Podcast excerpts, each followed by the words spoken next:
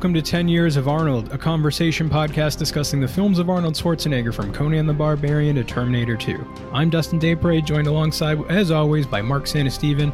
And today it's time to get our asses to Mars because we are discussing. Get your ass to Mars! Because we are discussing 1990's Total Recall, directed by Paul Verhoeven, starring Arnold Schwarzenegger, Rachel Ticotin, Sharon Stone, and Michael Ironside. Mark, What a ride. what what what a week this was. What a ride, Dustin. Prepping this, we went from twins. We had a great time with Dave. That was a blast, and then we jumped right in, like right into Total Recall. I I, I was looking forward to it, and it, man, what a week! My approach to Total Recall was different than the other ones. This one I pretty much watched right away because I knew that I would be happy to watch it as many times as necessary and I knew that it was going to take a lot of time in this movie to get it to get a good grasp on it.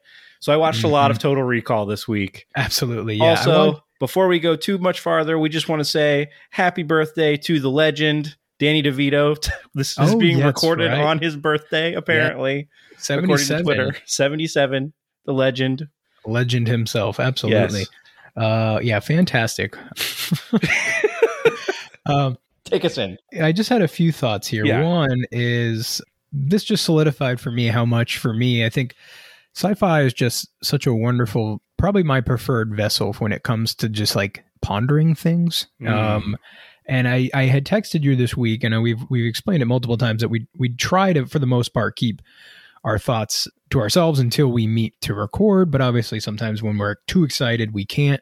This one was the hardest, It was so hard. and we we definitely bled the. Yeah, yeah, we cheated this week for sure. Um, but I had texted out. you. I had texted you, and I was like, "Man, I haven't thought this hard since Terminator." Like just about one of these movies, and thinking about like everything and how much I, you know. There's just like a, was a lot to ponder, and it was fun, and, and you know it's nerdy or whatever, but it's just you know sci-fi is just so fun to to kind of ponder and think about, especially good sci-fi. I 100% agreed with you. My thought exactly, even before you texted me that, was this feels like I feel like I felt the same way watching Terminator, where every single time I rewatched it, every new thing that I learned about it, every new YouTube video, whether it was a 20 year old review or someone talking about the movie in hindsight retrospective or documentaries from the time or interviews with Arnold around the time, every single piece of information that I got fascinated me more and more, and I couldn't get enough. And eventually I had to turn the faucet off so that I could try and get my thoughts together. Totally. We- yeah, you'll get here we you'll get are. analysis. You'll get analysis paralysis. Um, so I guess a, a good place to start would just be here would be my history with the movie, just because I think it's a little humorous. I So- can't wait to hear this. So I've as I mentioned several times that the ones that I of these movies that I rewatched a lot of times were the ones that my dad had had on VHS, and so we had Total Recall. And I remember one time I went to I was very young because I watched all like the Terminators and uh, Commando way younger than I probably should. So I put on Total Recall, and the first scene terrified me because and Yeah. I was correct It because is the first stuff scene, of nightmares. horrifying, and so I I was out and I was like, nope, I'm out. And then Oh, so you so you didn't finish it? I know I never, I hadn't finished it, and I Oh, was too scared. That's probably wise. too scared uh, when I was young. And then I had this friend. He was in my sister's class, but our dads knew each other, so that's how we got to know each other. Uh, he was like three years older than me, and I remember one time he came over and he saw a Total Recall, and he was like. Oh, dude, you guys got Total Recall. I said, and I was like trying to be cool, you know, because I was like not Nice. trying to tell him that I was too much of a wimp to watch it, too big of a coward. And then he was like, "Yeah," yeah." I was like, "Yeah, yeah." You know, I think my dad watched that once. He's like, "You know, there's a woman with three boobies in this."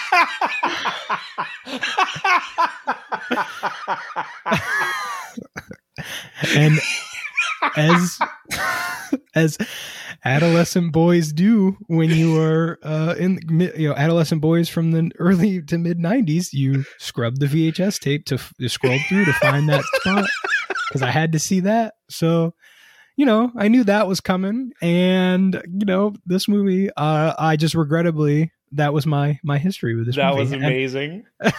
i regretted I, I I, was it. not expecting that, but I'm also like unsurprised that that was the conversation. So yeah, That's I mean, it's just- amazing. that's what you, when you were a young boy in the '90s, that's what you did. If you heard there was nudity in a movie, so um, yeah, that was my humorous story. And I mean, I'm remiss that the, I would have lo- ate this up as a teenager and stuff. And I, I know I have seen clips here and there, and I knew the general gist of it, but to really take it in and to really enjoy it, man, what a, what a delight! What a So ride. you had not seen this whole thing through until just now? Uh, yeah, I think until this week, Okay. um, was probably Okay. like that. I could definitively say. I will say, like I'm, you know, Right, right. So you as you were watching it this time, you were like a lot of it felt fresh. a lot of it felt fresh, and obviously, you know, I could feel some of the RoboCop parallels just because both Paul Verhoeven movies. But Yeah. um, yeah, a lot of it was fresh, a lot of it was fun, and then the way the movie is structured, and obviously the the question that the movie poses was a lot of fun because I watched it obviously more than Yes. once, like Yes, yes. which I normally do. So that was fun. I uh my experience is I watched it as I have come to most of these movies as an adult, hmm going through a Schwarzenegger phase a couple of years ago. So I had it at least I remembered watching the movie and watching the story and I remembered all the big moments. Definitely a movie that will cause big impressions on you if you watch it too young. so I get that. I did not watch it too young. Yeah, um, I'll say. But some movies I think you should watch too young. Like I think you should watch Jurassic Park when you're too young and it scares you. Uh, probably not Total Recall. No, yeah. I mean, eh, informative movie, I think, for a lot of people. But Yes. I mean, it makes like for those who are un, unaware, uninitiated, Paul Verhoeven will often do heavy violence and heavy sexuality, and he likes to blend those things, and he certainly does that here. Yes. Um, so there are moments, both from violence and sex, that yeah, when you're maybe too young, it might not be the most appropriate movie, but. Yeah, take me in, Mark. Take us in. Let's just get into this. so buddy. we start off on Mars. Mars looks fucking sweet. Mars looks incredible. It also looks horrible. It looks like nowhere Yeah. I would ever want to be. Ever want to be? In a lot of sci-fi stuff, you can imagine places that you would want to go, like Star Wars. It's like, oh man, I'd love to go to the Star Wars sci-fi universe and explore planets and fly in spaceships. Not this movie, not Total Recall. You do not want to go to this Mars, uh, but it looks awesome. Yeah, they make Mars out to be like just the worst. But yeah, like visually just paints a great picture.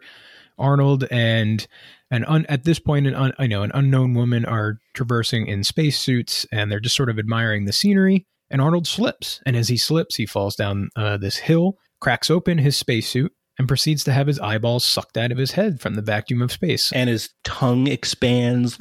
Dude, this puppet is so terrifying. It's, It's still terrifying. terrifying. I don't feel like ashamed in the least that it terrified me when I was a kid. Oh my god, it's No. horrible. It's horrible. So it's scary. horrifying. There's m- several moments of of true horror and disgust that you will feel in watching this movie. And this and it kicks off with it right away. Like it looks like Arnold Schwarzenegger's face, and it looks like his eyes are bulging out of his head. And it's it's horrifying, but it's also awesome. It's also awesome. It rules really it hard. definitely rules. And that's and then he wakes up.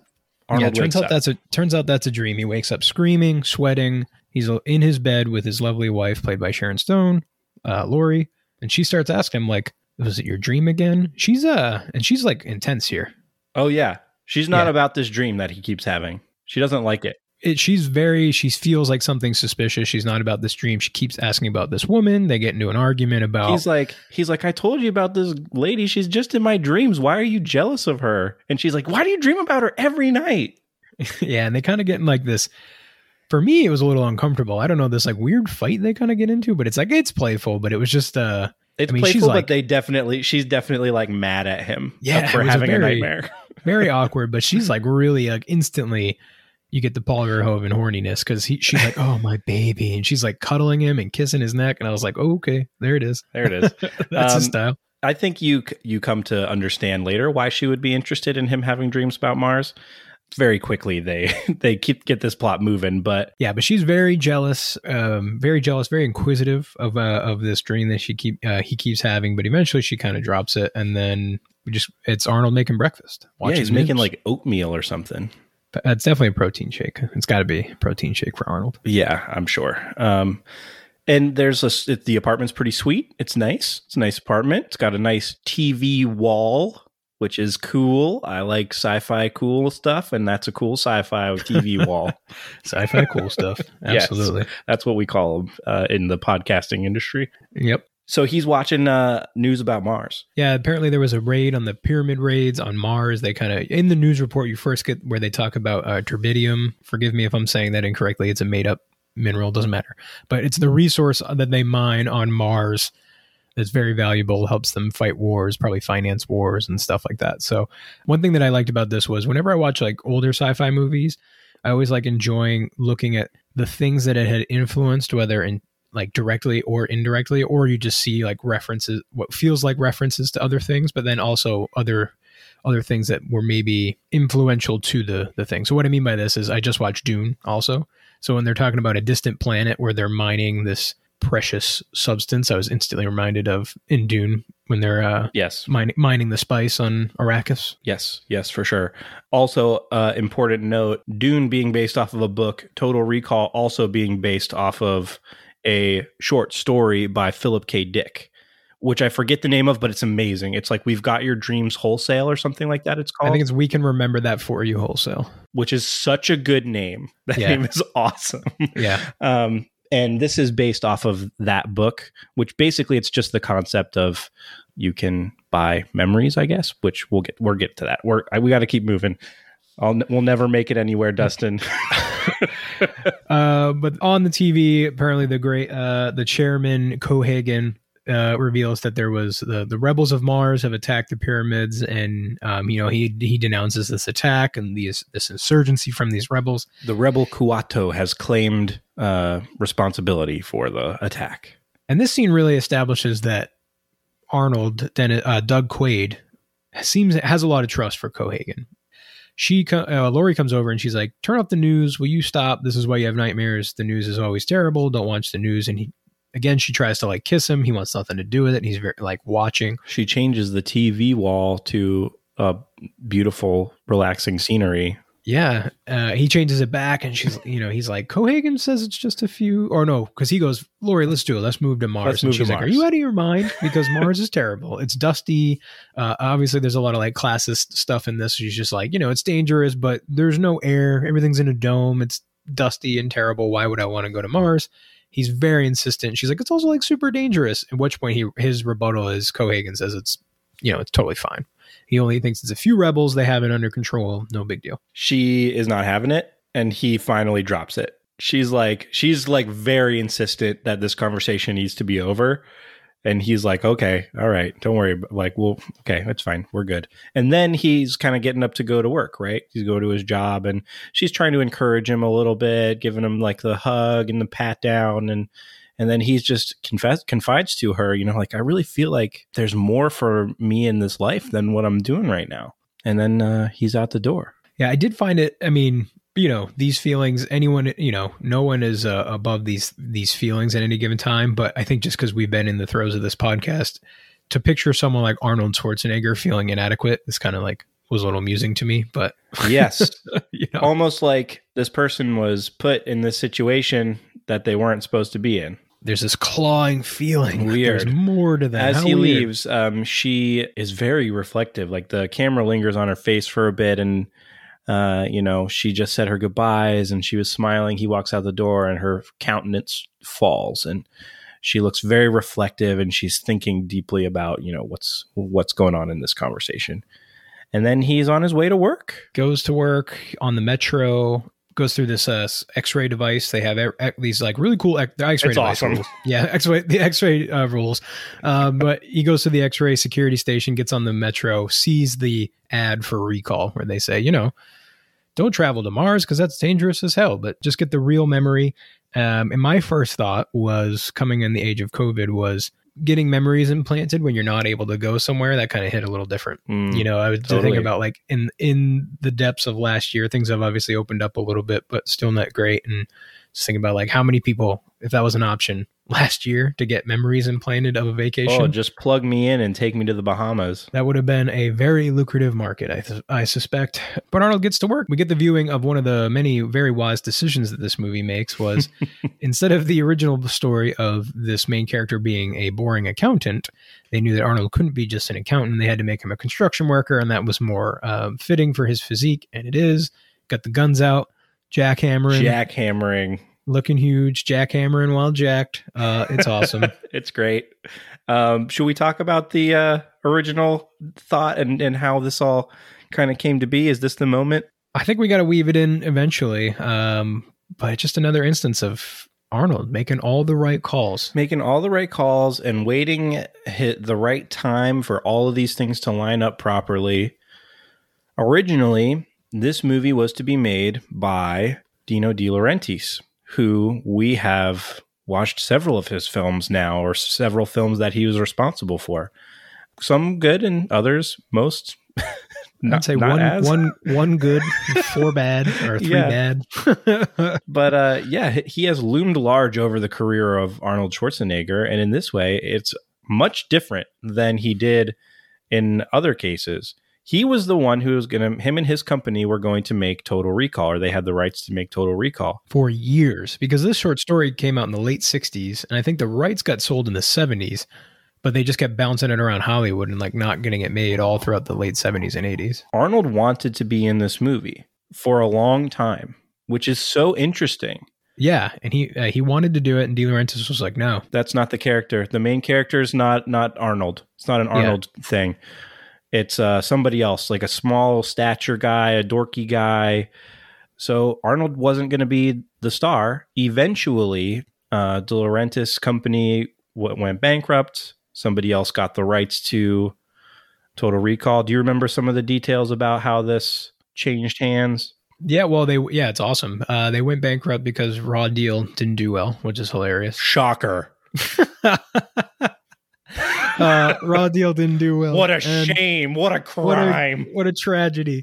um, so that kind of bankrupted what was remaining of De Laurentiis's uh, production company, and so Arnold just you know he did uh, he did Predator and Twins, and Twins was through this uh, very kind of up and coming um, production company, Carolco, and they had done the Rambo movies and the tw- and Twins. So he knew these guys, and so when he knew that the rights were now being sold off, apparently he went to uh, I think it's like Mario Kassar and Andrew uh, Vajna, if I remember correctly. But he goes to them to get there. He says, "Hey, look, I want to do this movie. Go buy this script. I want to do this movie. Buy the script. Go buy this script." And they're like, "Well, Arnold's the, the biggest star on the planet right now, so he is cool. no question at this point enormous star." Yes, so they were like, "Great, awesome." So they apparently it was like the next day they went back to him. They're like, "Hey, three million bucks. We bought the bought the rights to this."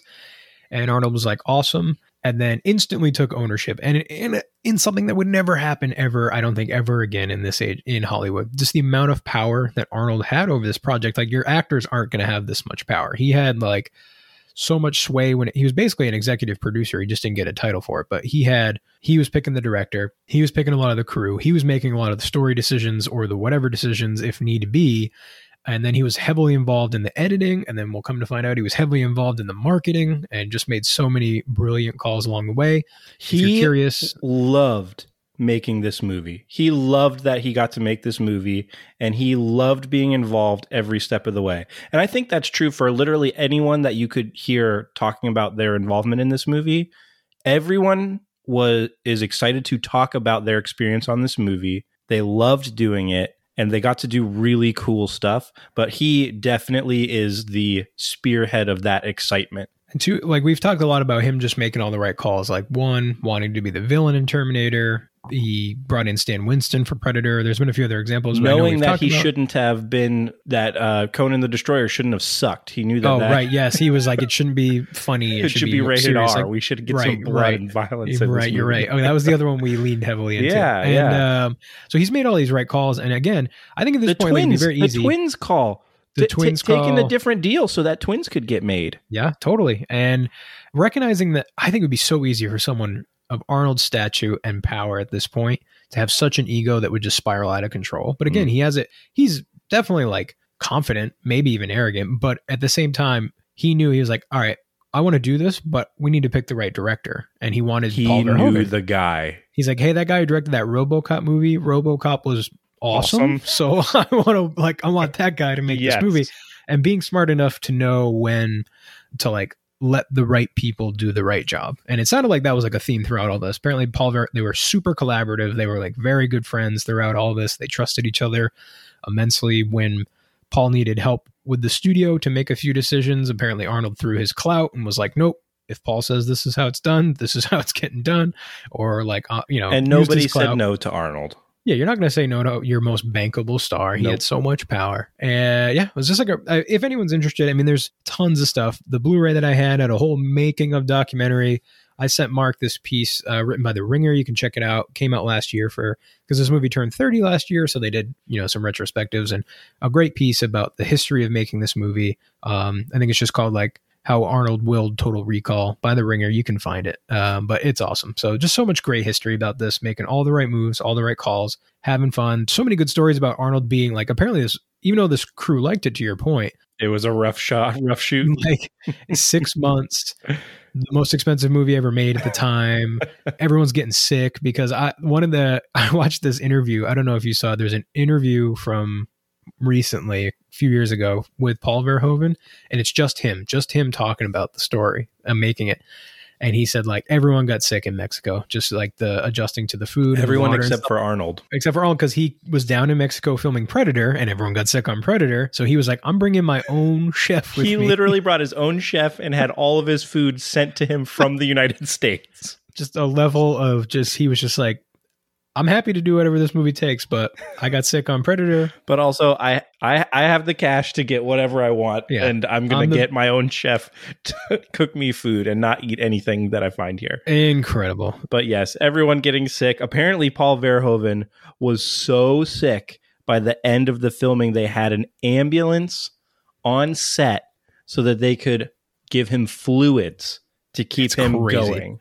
That work ethic is insane. I mean, you hear some of these horror stories about making these movies, and that's just out of control.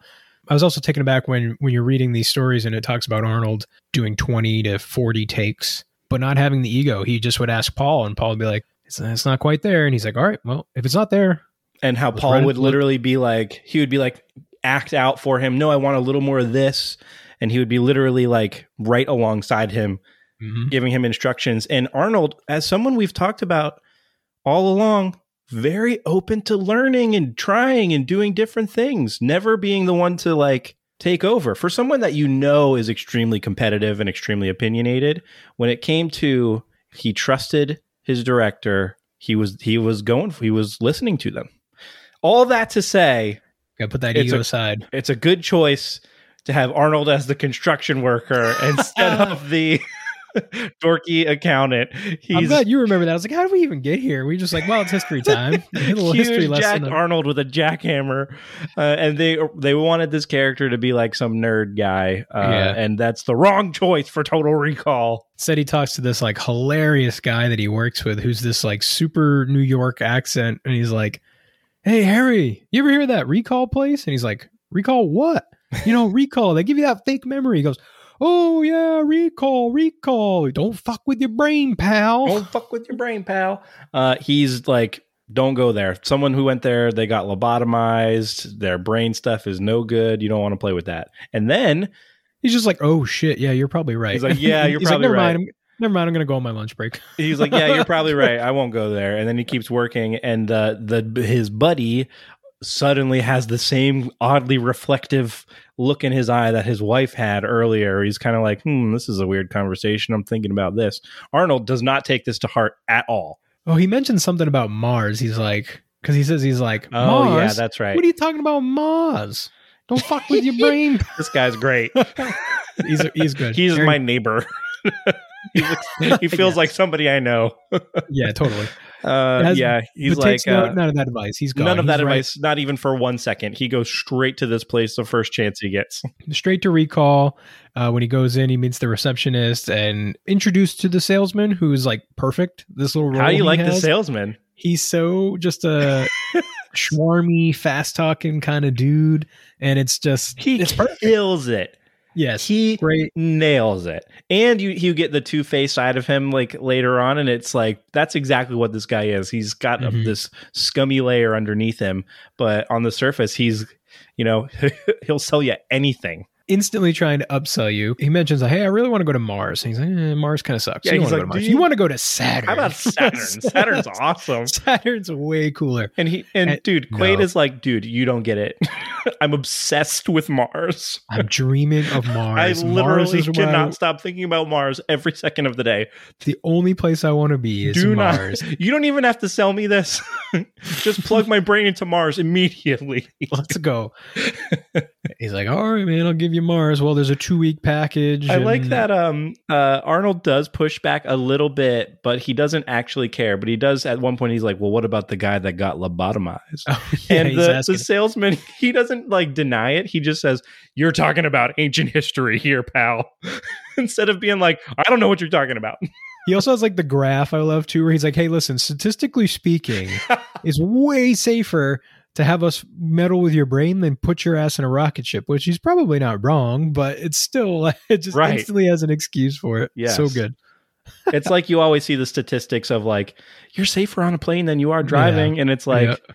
Yeah. but you just were talking about dying on a plane. It's still making me Yeah. think about that. Not helpful in the right in the moment. Thank you very much. Quaid is like, yeah, sign me up. Could you imagine? This feels like a very one inva- like invasive procedure, and I don't know what the currency exchange rate is, but he says something eight hundred credits or whatever. Feels expensive, This would have to be super expensive, I would think. super expensive. I would imagine time consuming. I think Maybe you not. also get that idea from the woman that he meets shortly after that he's like trying to schmooze. He calls her a very important client. I put the quotes Oh up. yeah, Uh, and I get the feeling that she's probably like a wealthy person looking for her, you know, vacation thing. So I think that's what it is. So I, I think. Well, I would imagine this is geared more towards like the upper middle class because I think if you're wealthy, you're actually going on these trips. I think, yeah, that could be. That's that. I totally can see that take. I also think it could be that Quaid is like literally willing to like spend all of his money on this. He has to be because other and also very daring because you don't just make this crazy expensive purchase. Like he doesn't tell his wife. He's not. He's not loaded either. He, No, he's he- a working man. Yeah, working man goes, but doesn't tell his wife. Instantly goes after work. Yes, Interesting choices. So obsessed with Mars. is basically, extremely think, what I'm obsessed. Yeah, yeah. No, I get. It. I get what you're saying too. The upper middle class kind of thing because that seems to be much of their marketing is like, hey, it's dangerous and super expensive to to actually take go vacations to So- Mars. So like, hey, this is the yeah, the, you know yeah. you can afford it. To, you can uh, uh, twelve easy payments of yeah. three hundred credits Sales- per month. Definitely. Well, salesman swoops in and again tries to upsell. And he's like, "Hey, listen, like Mars is cool. You'll His have fun." delivery on this part is really good. However, what's the same thing about every vacation you have? It's you. You want to try what we call an ego trip. he's like, he's like, I am not. I have zero interest in that. Arnold says, yeah, he's like, come on, man. You don't want to be like an athlete, airplane Play, uh, pilot, uh, secret agent. eh, secret agent. And he goes, oh, I wanna be a secret agent. okay, so He's obsessed like, with Mars. and for some reason being a secret agent instantly speaks to him you Yes. know? um so he's like it's only only 300 extra credits Only three hundred extra credits. He's like, sits down and he's like, I don't want to spoil it for you, but hold on, I have it written down here. oh good i'm glad the, you did. the breakdown is so good and th- this guy knows that he has him locked already so he's just lapping up the moment here like Ar- arnold is 100% sold you could tell him that it would cost his arm and he would be he would go for it he sits down he's like "Ah, Let me tantalize you. You are a top operative, back under deep cover on your most important mission. People are trying to kill you left and right. You meet this beautiful, exotic woman. Go on. I don't want to spoil it for you, Doug, but you rest assured, by the time the trip is over, you get the girl, kill the bad guys, and save the entire planet. Now you tell me, isn't that worth a measly 300 credits? and arnold is like plug me in goes right into the dope re- the recall chair rules. The aesthetics Yes, of the recall chair rules with the thing. There's a whole thing that behind him like a whole computer system. Yeah the whole computer system right behind him rules. And you have this like schwarmy little lab tech guy? Ernie. Ernie? He needs to work on his bedside manner. He's because awesome. he's like what's he say? He goes like oh yeah hardly hardly anything ever goes wrong here uh, yeah, he's like, all right, you know. Oh no, he literally. I have it written down. He goes, things rarely fuck up here. yes Very, ernie's very great bold choice of words, Ernie, to your clients. and uh Doctor, I think her name's Doctor Lull or something like that. She I didn't she get the doctor's name. I got Ernie's name. but I didn't get the doctor's. She comes name. in, explains that they're gonna, you know, do this procedure. Uh, She's having a good time too. I love that at this point here, both of these two are very much happy in their work. oh yeah, They're smiling and joking with each other. They're like, "This is going to be great." And, and she is, she's like, all right, well, now you, you bought the spy package and we're doing alien stuff. So I need you to look at a couple pictures of aliens. And then we also need you to pick your woman. And they ask him a few questions like, what's your orient? What's your orientation? He's like starting mm-hmm. to fall asleep. He's like, hetero. And then he's like, right because they gave him the drug. yeah, they tranked him in the neck. And he's like, all right, I'm hetero. I want brunette. I want um, this scene is wild, athletic. I want demure, um, Sleazy. sleazy. sleazy, and then as he's passing out, he also adds in demure. This scene is insane. It, oh man, when this is, uh, I think peak Arnold noises coming up here shortly. It's this movie. oh yeah, If if Commando is one liner the movie, this is Arnold sounds. Arnold, Arnold Noise, Noise, the, the movie. movie. Yes, for sure. We're back with our friend, the salesman, who Mark already alluded to, was with uh, a, a client that he clearly wants to reel in. He's really laying on the charm. His video phone. Did you uh did you notice the anything on, on this scene? I wondered if it was Arnold working out on the screen. oh yeah, good I- question. I really wish that someone would have told me that that was him because in my head it's him. I think you should just go with that. That's a, think that that's him. exactly what you should go But with. yeah, because there's she he's selling this woman this package, right? The same deal. Get your memory implanted for your vacation. The only thing we know about what she wants is there's this absurdly ripped gentleman's back as he's pumping iron.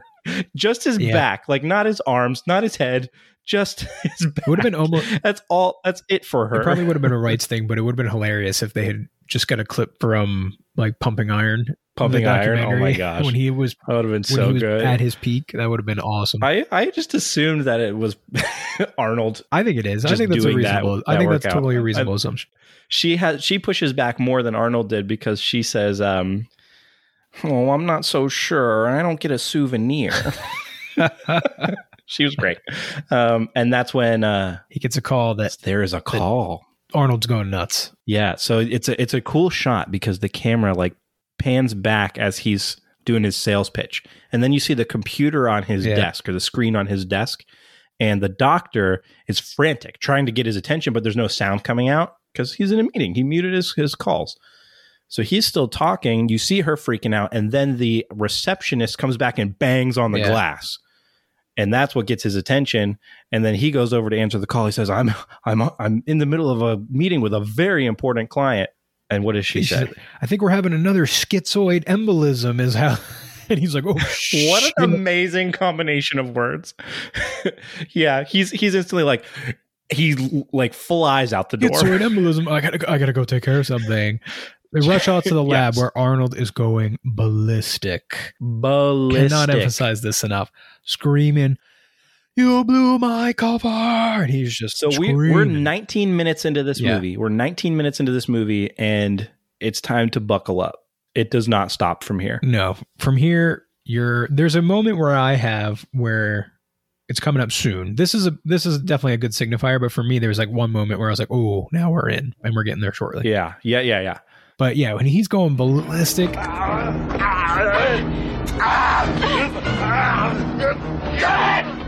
You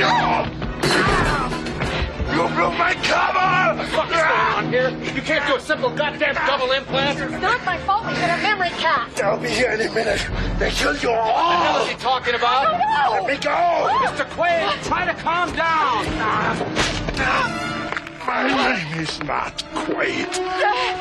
You untie me now. and he's like choking the salesman guy, and He rips his arm out of the Yeah. thing, which is something that they should have kept in mind uh, that he can do that Yeah. because it's Arnold. well, they kind of do because this one is like a Velcro strap, and then it yes, changes he rips out of the Velcro strap. changes it down the road. We'll get there, but Not enough. no, but not definitely not enough to hold Arnold. he grabs him by the face. And he's like, they had to like super trank him. They have to trank him like eight times. dude yes they they finally as he's holding one hand on this guy's face i think ernie or the doctor maybe it's the doctor comes up and she puts the trent gun on his leg and she's like like just loading him, him up. up. with juice And he finally goes back down, and the salesman's like, "What the hell is the matter with you?" And she was like, someone's already wiped his memory. He's already been to Mars. He won't shut up about Mars. And he's just like, hey, He's like, no, that's just the he's like, program. you dummy. He was just stuck in the Yeah, program. just- and she's like, it's not the program. And he's like, well, what are you talking about? How do you know? She's like, because we haven't implanted it yet. oh. And then everyone's silent for a second. then it's a massive oh shit moment. And they're like, well, go in, try to rewipe his memory, put him back to normal.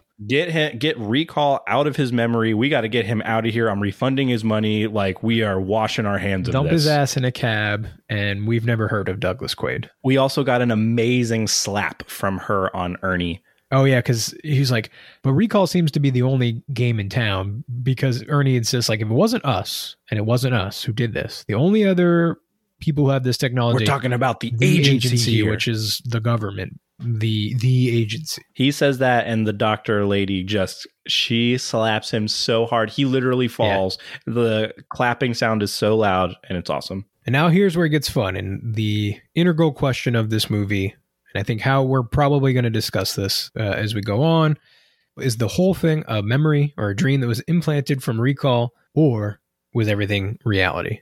Why I had so much fun throughout this week.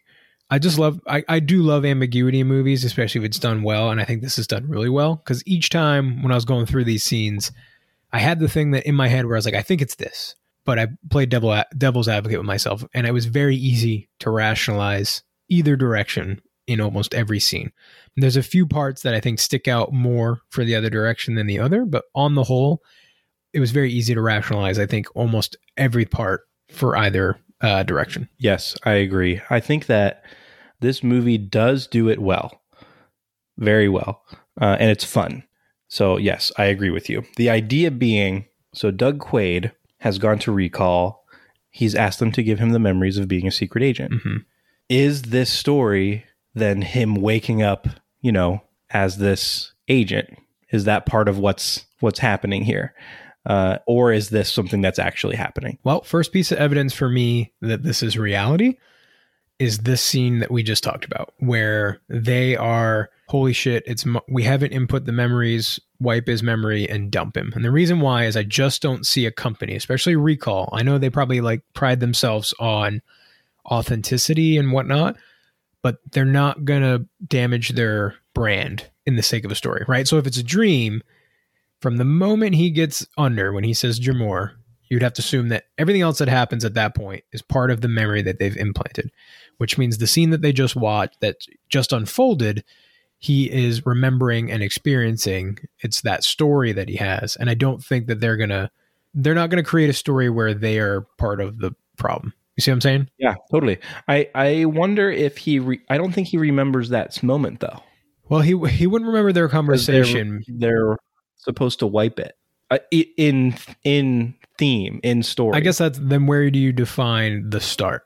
Because the to me, because if they wipe it, Yes, I agree. I agree that the moment it should start is right around when he says demure. because yeah, that's why I agree. But if they wipe it, unless there's cracks, but they don't really talk about that. They just talk about like wiping him and dumping in Yes. dumping him in a cab, which means it's definitely not a dream because they would wipe that initial reaction out. It has to start as soon as he goes under, as soon as he's like. Yes. So I think this is one piece. I think put that in the reality column for me. For me, I can be convinced Yeah, no, otherwise. I'm with you. I can be convinced otherwise. I'm with So- you, and it, I mean it adds up uh, in ways that you see later. Yeah, and that'll that'll happen a lot. And I everything after that scene, I'm you you could convince me either way. I just don't see a, a corporation like Recall fabricating a memory where they fuck up. That's what I'm saying. Yes. Like I just don't see that being part of the memory they supply. Yes, unless some of it like automates itself or something That's like that. That's another you interesting know? question: is how much is it their design, or do they plant the seed and then Doug Quaid's subconscious grows it? Uh, because at at some point it would be a lot of they can only do so much, and then he's going to have to interact with Yeah. it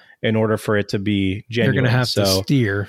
maybe his uh, his mind and how he had in his head just as he's going under, you know, he had mem or he had thoughts of potentially being lobotomized and things like that. All of that kind of goes into it. Maybe that colored his perception of recall as a company. Dreams are weird. and it and it and it comes through in a weird way. Dreams are weird. So, but yeah, he wakes up. In, he wakes up in a Johnny cab. He wakes up in a Johnny, Johnny, Cab, cab. driven by a robot. He's confused. He doesn't know where he is. Johnny Cab is a robot. It's just like, hey man, you just got my cab. You told me to take you to the metro. Assume you were leaving work, but he doesn't remember anything. and said, "Hey, it's been a hell of a day." But they get back to the metro station. He gets out, and his buddy Harry's there, waiting for him at the metro station. Runs into Yes. him. This is amazing. What's he say exactly? Do you got that line? Yeah, hold on. Um oh, I'm sorry, my I lost my place. I'm looking at my note where she slaps Ernie again, and I, and I, for, I have in caps, all caps. She says, "Shut up!" and smack him. I love that part. Um, oh, he says, "How was your trip to Mars?" Was And How Quaid's was like, "What are you talking about? How was Mars?" Quaid doesn't know what he's talking about uh, because supposedly he's had that short memory bit of his mind wiped. He's like, "Come on, buddy!" They walks him up the stairs. At that same moment, a group of guys kind of grab him. So I, as I'm talking, I'm questioning myself. instantly. And this is Hold on, hold on, hold on, hold on. Because I'm, going back to our last thought, uh, and I hadn't quite considered it like this before. Could it be part of the the new thing, his new implanted secret agent reality that there's now going to be other guys who know that he went to recall, but he doesn't know that he went to recall. Because for him, he can't be like, "Oh, I'm leaving recall to go on my thing." It's got to be not that. It can't involve recall. Yeah, it could definitely be part of the dream because I I don't think a memory fabricated by recall would include the concept of recall. So it ha- you're right. It would have to start with him And just so sort now of these guys he sort of now these guys are going to be like, "Hey, you went to recall," and he doesn't have a memory of he that. wouldn't have a memory of that. even though it, yeah, Even if none of this movie happened and he was just a successful client, I don't think I don't think he would recall recall. Well, he might because he they would probably want to repeat customers if he was happy. But again, you can just I think you can justify it either way. So these guys grab him as they're coming down the ste- as he's going up the steps, and he is instantly, you know, being taken away to be executed Fantastic by this group of like total thugs. So yeah, it's Harry and his goons. Yeah. They have him. They're swinging him around, and I love his delivery here. He's like, "What? so good. What the fuck did I do wrong?" Screaming. You blabbed, Quaid. You blabbed about Mars. like, I don't know anything about Maz. and he's like, I don't know what you're talking about. So good, all around, so good. Uh, your- yeah, you got yourself just like- tied up with someone. literally just ran into his buddy. His buddy was out here waiting for him. Group of thugs grab him. They take him to a corner, and man, ass kicking starts. Dude, it's awesome. I love the like when he's like he's like, "Oh yeah, I am a I have these skills and I wasn't aware I had these skills." And so I just totally beat the hell out of these guys, kick the gun away, kick, kick this guy in the face. And this is the moment that I alluded to where I was like, "Oh, strap in, we're here."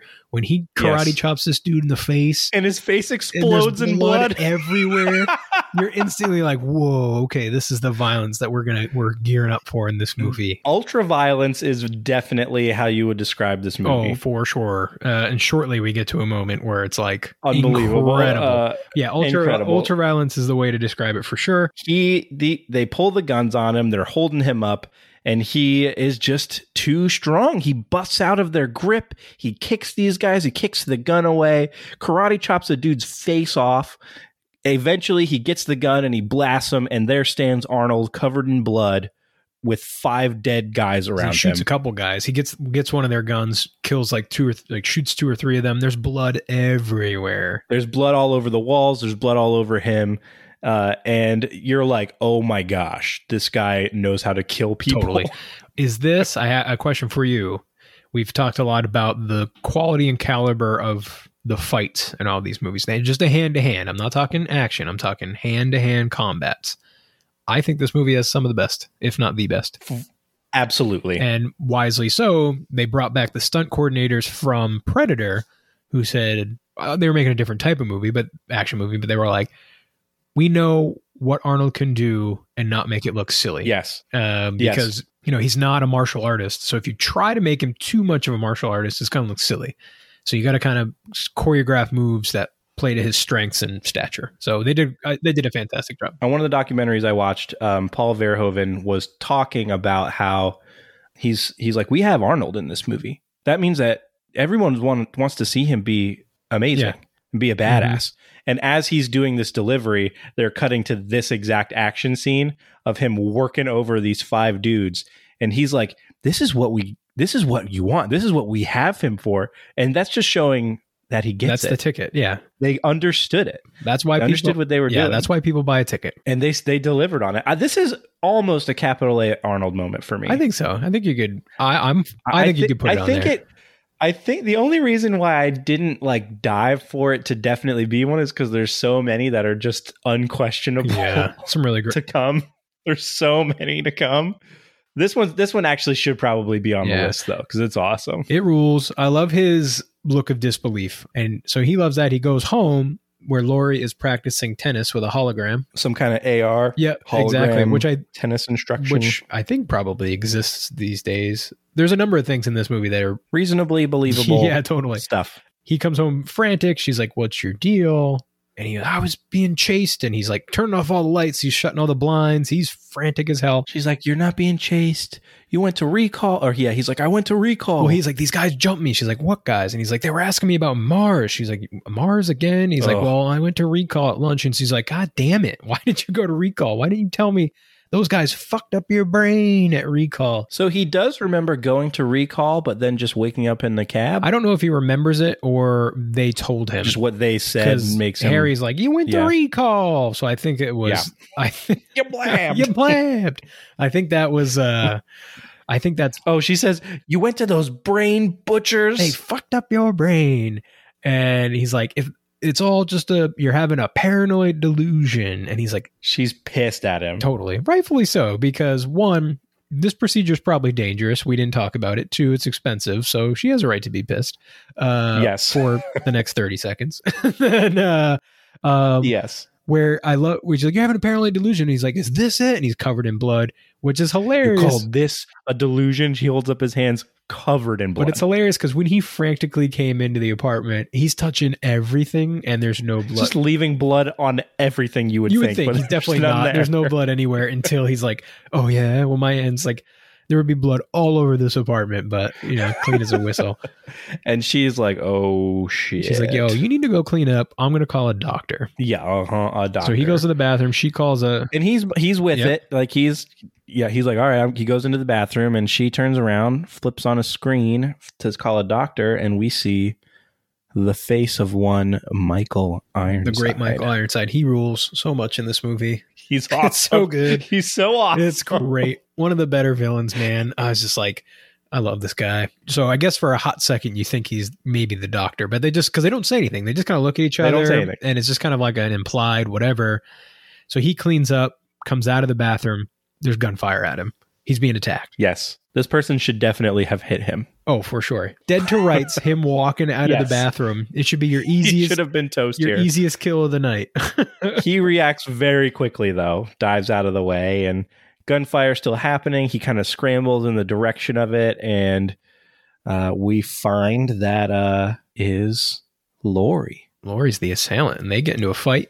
And Lori's got some moves, man. Sharon, uh, yeah she works him Sharon over Stone uh, put in some work and actually learned some uh, some good technique here. she kicks his ass a She bit ki- like she kicks him she knocks him around and one of many instances of hitting him in the dick. Like there are so many Yep. dick hits in this man. She, she, Yep, I think yep. in this fight there's two alone. you're probably right about that uh Uh, which I don't know if that would hurt worse or getting sliced across the chest with a kitchen Eve- knife. Yeah, eventually she grabs the kitchen knife, slices him. How does he eventually get the upper hand here? I, he, I think I just, think he kind of just like grapples her and overpowers her um, and holds her down, um, subdues her. He gets the gun and puts it up to her to her cheek. Yeah, and he, start- he tells her to talk, starts to ask like, and she lays it out for him. "Hey man, we haven't been married. I've known you for six weeks. The agency told me to come here, pretend to be your wife." She's like, I rem-, he's like, I remember our wedding, implanted memories. And then they're like, for a hot second, they're kind of like chill. I love they're kind of chill with I, each I, other. I love that they're they're both worn out from literally fist fighting each other, uh, and her like literally kung fuing him. Yeah. And then they they just sit on these like bar stools, taking a deep breath, getting some air in their lungs. Like the fight is over, right? Like he had won the fight. He's got the gun, and she's just sitting there. He no one else needs to do anything, and they're just like, well, here we here we are. well, it moves quickly. She's like, I don't, have, I don't have much detail for you. Oh, she does say, "Sorry, Quaid. Your whole life is just a dream." That's rough, man. That would be a rough, uh, rough fate to accept. I do, I did get a chuckle when um, that's when she's like, "Well, you know, you're the best assignment I ever had, though. I was super into you because you're Arnold. Yeah. 'cause you're Arnold Schwarzenegger." Uh, and she asks, One more, one more for the "Wanna- road. "Yeah, you want one more for old time's sake?" And he does. and he's like, he's like almost about to go for He's like, it. well, I guess, you know, he goes, I didn't know you were that kinky. And she's like, well, come to find out. And it was all a distraction if you look. And then he notices on the video camera behind them that Michael Ironside and the goons are all running in after him, to which he says, clever girl. And this is, clever girl. was this on Jurassic Park's mind when they, the infamous line? Hey, I'm asking you, man, there's a lot of movies I don't know. that I saw in from this movie, and whether it was an intentionally influenced or not, there's just I was like, oh, that's from you know I've seen that in that movie. I think I'm Yes. gonna choose to believe that Total Recall influenced. Influenced Jurassic Yeah. Park. Um, he decks her. yeah, he's just like, well, he's like, way to go, knocks her out. he just rocks her and then rolls out. He takes off when Michael Ironside, as we come to find out, his name is Richter. Uh, they kind of cross paths down the stairwell. They miss each other, but he goes into the apartment. And this other guy goes to check on her because she just got cold clocked by Arnold and would definitely be dead if Arnold punched you. She's kind of already sitting up a little bit, and Richter just yanks this dude off of her. Kicks her out of the way, and he's like, Don't "Don't, touch touch, her," her." he says. He asks her, you know, he's like, "What does she know?" He doesn't remember anything, and Yeah, she tells him he doesn't remember anything. they start to track him with the like the number one crony guy's got the, the Oh, the- this guy's the great. tracker device. He's like, "All right, let's go after him or whatever," and that's when we get our fir- uh, Richter and Lori Sharon Stone kiss.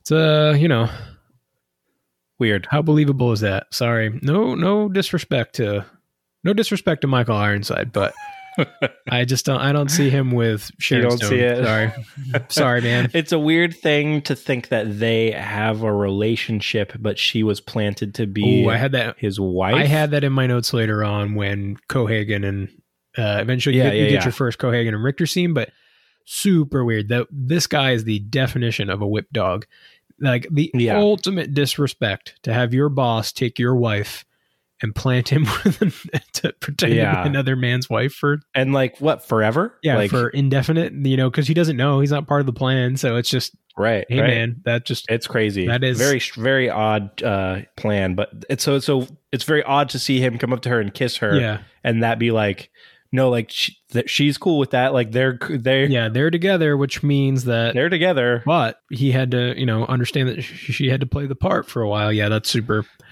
the ultimate disrespect to richter man So Quaid has a head start. He's on his way, but then they can track him. So they go to move after him. He's going for the subway, uh, and he crosses into the amazing X-ray machine. so good which somehow only highlights a skeleton and if they have a gun on them. Nothing else can you see. you can't see any of their clothing outlined. You couldn't see like a phone or a wallet or anything. It's if they have a gun, the gun will be highlighted in red and their bones, and that's it. yep it rules The alarm goes off. and you see the skeleton look back and forth either way with this gun in its waist. Looks great. is it a Great effect. is it a Capoe Arnold moment when he ultimately dives through this thing? oh, it's really cool. It's really- is very cool. It is super cool when he dives through the glass, It's a very loud, big crash.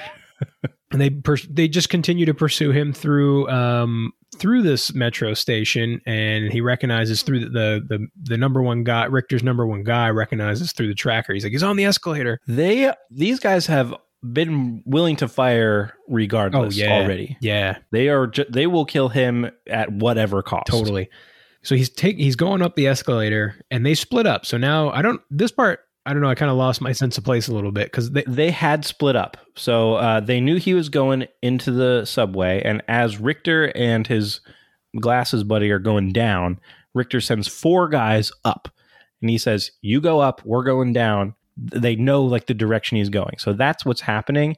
And then yeah, they kind of chase him as he goes up this escalator and there's a group of four guys at the top and the two of them coming up from the bottom. top guys take a shot and they kill the guy in front of Ar- Arnold who then without hesitation grabs this dude and just makes him a human shield. It's insane. It's insane, and it's insane the amount of bullets that goes into this human corpse This is and the amount of blood that comes flying out of it and the size of the bullet holes on his body. this is peak peak of one of my terms. This dude gets Swiss cheesed, man. He- this guy gives there is no cheese left. There's like a few strips of and all the rest of it is just holes. Yeah. This guy this is the ultimate Swiss cheese. We got Swiss cheese, pretty good Swiss cheese in red heat. This guy gets it times 10. totally. he is torn up. And after he's These already four dudes are blasting into this corpse, and Arnold is firing over this body shield's shoulder, and he takes he takes out like all he four. takes out them, all four. This guy is already torn up, turns him around to, con- to continue to use him as a human shield, while Richter and the other guy light him up some more. firing up some more until he just ri- lifts the body up in the air and tosses it down the It escalator the- onto it them. reached the point where it was so swissed, and he just takes the so swift. he took just what was left and threw it at him, and they're like, oh, and they uh yeah, that dude blown away. At least Arnold didn't grab him while he was still alive. He w- definitely had been killed before he used him as a. yeah, absolutely. That's uh, shield. I think that's how you maintain hero status because This otherwise, is uh this moment was was great to hear Paul Verhoeven talking about how he uses violence in movies in some of the interviews because he says he's like I he, I have a much higher tolerance for violence than maybe other people do. He's like it's just a way that I can you know find a lot of satisfaction expressing myself uh, on screen in in action scenes and violence and of course he's got a very thick accent oh yeah, um, so his the way he describes it is good, and uh, and then he says something along the lines of uh, reflecting on the movie. He was like, a lot of people they didn't, uh, you know, they didn't love the movie or they thought it was too violent because you know you kill like fifty or sixty people in this movie, and uh, and then he pauses for a second, and then he he goes, yeah, well, that's true. and that's it. oh, That's the only at least comment he, about at it least he recognizes it. You know, whatever. dude ultra violence there's blood like flying out of this guy's bullet Mhm. wounds he gets shot one direction turned around fired good. on more So and then thrown down the escalator and then and quaid gets away they still don't get him Quaid gets a they lost four guys killed some innocent people and he's still moving does a sweet jump uh, into the uh, the train, and he loses Vic- uh, he loses Richter and the other guy. Sees an ad for actually Yeah. taking a spaceship to Mars instead of, and the ad's like, "Don't use recall. That's dumb. Actually, go to Mars. It's way cooler. Don't do that." And he kind of like smiles and laughs it off oh we also get a really good howl of fury from richter Yeah, he's so when he pissed. loses him because he uh he like smacks the window and dives into the subway and that's when richter he's firing at him and he can't he can't do what arnold Mhm. did which is dive through a window to get onto the moving subway and he just goes "Rah!" Yeah, just ro- just growls really loud it's great and I think obviously he's a bad guy and works for the enemy, whatever. But I, you can understand He his hates and you can understand that hatred because if like i said if your boss made your wife go live with this other dude and she had to sleep with him like you'd probably want to kill that guy i think his rage is totally He justifiable or understand hates him. understandable. And we we go right into the next scene where he's explicit about it. I mean, you could see he was angry there, but as they're walking, him and his buddy, who's very funny, I really liked his his buddy. They're walking to their car. The guy's basically like, I forget how he says it. What does he say? well Rick, Oh. richter goes i want that fucker dead Yeah, yeah, yeah. to his response is yeah i don't blame you i won't want a guy like that porking my wife either something super vulgar. Uh, uh, he's like bagging my old lady or something like that, or whatever. i mean super vulgar. And then and Richter pauses him, and he says, "Do you think she liked it?" oh man. Like this guy. and and then uh, his buddy, he he he like makes a, like a real sarcastic like laughing face, and he says, "No, I'm sure she hated every minute of it." And then have you seen in the, guy car, he's huge. And and Richter's like, "Oh man," he gets in, and then uh, Cohaagen calls them on the on the car phone, the the video screen, car screen, yeah super as we call super it. Super pissed like what's with all the commotion if i want He's like, "If I wanted him dead, I would have killed him already." Yeah, I knew I wouldn't have stashed him on Earth if I would just, you know. And he's like, so you need to just capture him and he's like, "What is he?" Lori says he doesn't remember anything, and he's like, "Now, but in an hour he could have total recall." I love the way that he delivered that line because it made it feel very sci-fi. Yeah. it's a very sci-fi He could sentence. have total recall, sir. And he's like, "No, capture him, reimplant him. We're just gonna wipe his memory and and get him back with go Lori. back to step one." And And Richter's like, he's like, "What? No I way. can't hear Yeah, you. Sorry, boss. Can't hear You're you." breaking up. I got a solar flare. And his buddy is in the back seat cracking up. Yeah. he's he's eating it up. He's like, "Sorry, boss, can't hear you. Can't hear you." And then he's he's gonna go murder him, one hundred percent. Yeah. And so then he says, I should have killed Quaid on Mars. And so that kind of tripped me up a little bit because, I mean, we find out later that Richter isn't in on the, the ultimate plan. So it makes sense that he calls him Quaid. But I just was thinking more like, why would he kill him? Right? It- You would assume that he was sent to monitor him, right? You would think, right? Like if On Earth, yeah, right. Like his whole purpose is just to monitor him, and now they're pursuing him because he went nuts or whatever. But why would he have wanted to kill him on Mars? uh, I I don't know. That's a good question. It does trip me up too. Maybe because when he found out the plan or something like that, you know, maybe he had a chance when. As I was thinking about it, my thought was when I was trying to like think of my evidence and stuff like that. I was thinking, well, if it's if it's a dream, right? It's a recall planted the seed. Quaid is on now growing that seed and making these events based on all sorts of influences from his life, his memories, his own subconscious, his own consciousness, or whatever. So he's creating the tapestry that we're being weaved. At this mm-hmm. point, Yes. he hasn't heard any other name than Quaid. So my thought No. was is he's painting he's writing the story of these bad guys. So the name hasn't come to him. The, the next name, Hauser, whatever, Yeah. Hauser. So that was my I like that I got real like tinfoil hat. I like that it. take. No, yeah. So that was like That's good. one for an evidence of like, but then that falls falls apart a little bit at the end because you find out that Richter wasn't in on the master plan, which we'll we'll, we'll discuss later. But at, and when you're watching it, this is this is just Yeah. you, can kind of like peel all these layers back and think of any you know a number of different things that it's just it's just fun. It just makes this movie fun. it's there like all all the way through. yes, I agree. Um, I like that take. I hadn't thought of that take. Uh, he goes to a motel room though. Uh, Quaid gets away. He goes to a motel room while he's Yeah, this was like kind of abrupt. He's like walking down the street and then he's looking around and he sees a sign that says hotel and he just goes in and gets a hotel room. Yep. Instantly gets a phone call from some guy and he's like, Hey man, I'm your buddy from the agency. He's like, What? He's like- this, this stuff is weird. he goes here. quick. He's like, Hey, you said you're gonna disappear, and if you disappeared, I needed to find you and give you this And suitcase. give you this briefcase. Look out yeah. your window, it's me. Oh yeah, by the way, you got a bug in your brain. I need you to go put a wet towel around your head. That'll help scramble the symbol or signal. And he's like, All right, cool, great. He does that. He does that. He looks great. Yep. Puts a wet towel on his head and the the guys lose the the direction and they're pissed about it. And the whole time he's yeah, they can't track him all that well, but the whole time he's like, Wait, tell me more. And this other guy on the phone's like, Nope, deuces, I'm gonna leave your thing right here next to this payphone. Come and get it. and he rolls out. you never see this guy again. He's gone. Uh, It's he an amazing spends- scene. He spends all of 25 seconds in this movie. This old woman tries to steal the suitcase. It was there for. She's amazing. I do like when old ladies curse in movies. It's like a instant scratch my funny, Oh, funny yeah. bone thing. yeah. The best the best movie we've seen that in is Running Man so far. I forgot about that, but yeah, so good. But yes, she has some good good moments here. He comes down and he's like, "This woman's taking his briefcase." I just imagine this.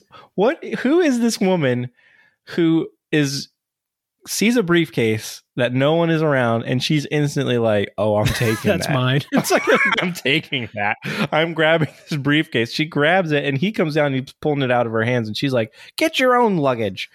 Uh, and he literally wrests it from her, and he's like not rude, he, but he's he's like, "This is mine," uh, and he's like, "I'm I'm taking it." He he doesn't like fight her or anything. Mhm. And then as he runs away, she shouts, She goes, "Fuck you, asshole!" And he does like a bow. It's- so so I she says so I hoped that this was almost like an Arnold callback to Arn to an Arnold line. I think it to kind oh, Terminator? Oh, yeah, you're probably right, but she does say "fuck she- you, you asshole," right? That's Exactly. yeah. And that and I was like, "Oh man, what if she you got to get it right, lady, if you're gonna do. You got to get it right, lady. Come on. If you're going to if you're going to quote Terminator and uh when else uh Commando he says it in Commando, I think. To uh oh yeah, because Mac? yeah, Not Mac, yeah, he's like, no, oh yeah, Bill jeez, it's in this- to Bill to Bill Duke, yeah, or Cook. our Cook. brain, our brains are just a mess Dude. of Schwarzenegger. I know. I had a thought today. I was, I was like, my brain is just broken. All, all these Arnold movies, man. It's just an Arnold mush in my head. That's all that's left. giant Arnold mush. we won't even call uh, Bill Duke by his name. Nope. He's just Mac. just Mac.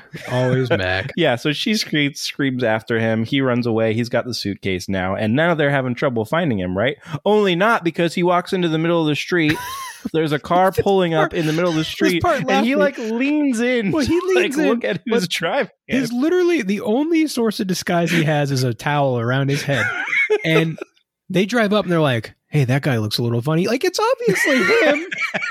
They both like go so slow and like lean in to look at each other, and then he's like, "Oh shit!" and he runs away. It's obviously Uh, him. He's huge. Like, it's someone like Arnold Schwarzenegger. You don't just forget. Oh, and okay, he's got a simple, like, basically a bandana around his head. He's not that, like, disguised. They pop out of the car and start instantly firing at him. If that old woman was in the line of fire, she would be going down, and they do not care about it. Man, we, we just go from one chase to one gunfight to another chase. It's nonstop, Breakneck pace. nonstop. Absolutely. Yes.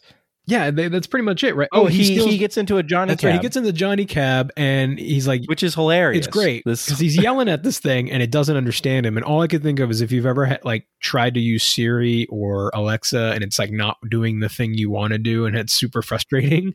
That was what I had thought during this. And he's like, he's like drive, and it's like, where do you want me to go? And he was just like, just drive. I and it's like, I don't no. know that address, sir. So he rips the Johnny out of the Johnny cab and grabs the little joystick that's up there for its steering system, and he starts just driving it off. Yep. And he gets away. gets away. The guys don't. Uh, they're uh, once again left without him. yeah. and they're just staring out after him. And uh, more humor from the Johnny cab because he escapes. He ends up at a construction site basically. And as he gets out, I loved this. Oh, it's awesome. The Johnny Cab is like, hey man, that's ten bucks. That's your fare. And he's like, I don't have that money. And he's like, he freaks out a Oh, little does, bit. doesn't he say no? He says, uh, he says, uh, yeah, that'll be whatever, ten bucks, whatever. He says, and and he goes, sue me, dickhead. Sue me, dickhead. and then apparently the Johnny Cabs have like a kill mode because Dude, it goes, it goes like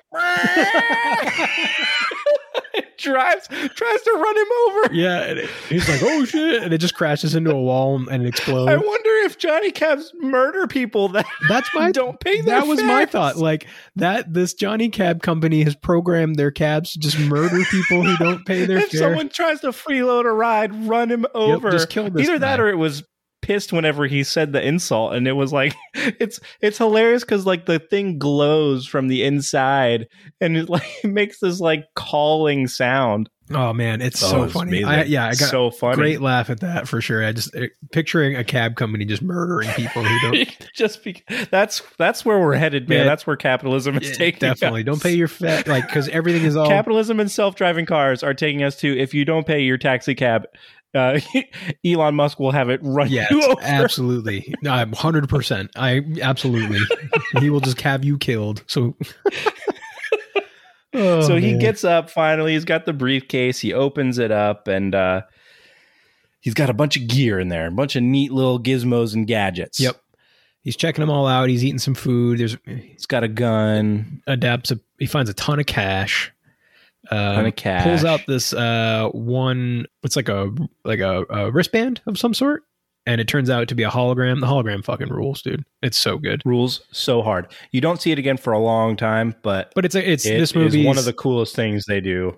but this, it's this movie's Chekhov's gun, and it oh, it's it's perfect. It's awesome. It rules. and it freaks him out because he didn't know what was Yeah, going on, oh. but he figured out what it is that it projects a hologram of himself elsewhere. Loved it. And then we get the uh, video of himself uh, where we meet Hauser. And you know, we talked about with Terminator, man. This is some great exposition. It fits this movie perfect. It's just Yes, it's giving you the info you need in a fashion that's fun to watch. Howdy, stranger. This is Hauser. If things have gone wrong, I'm talking to myself, and you've got a wet towel wrapped around your head. Now, whatever your name is, get ready for the big surprise. You are not you.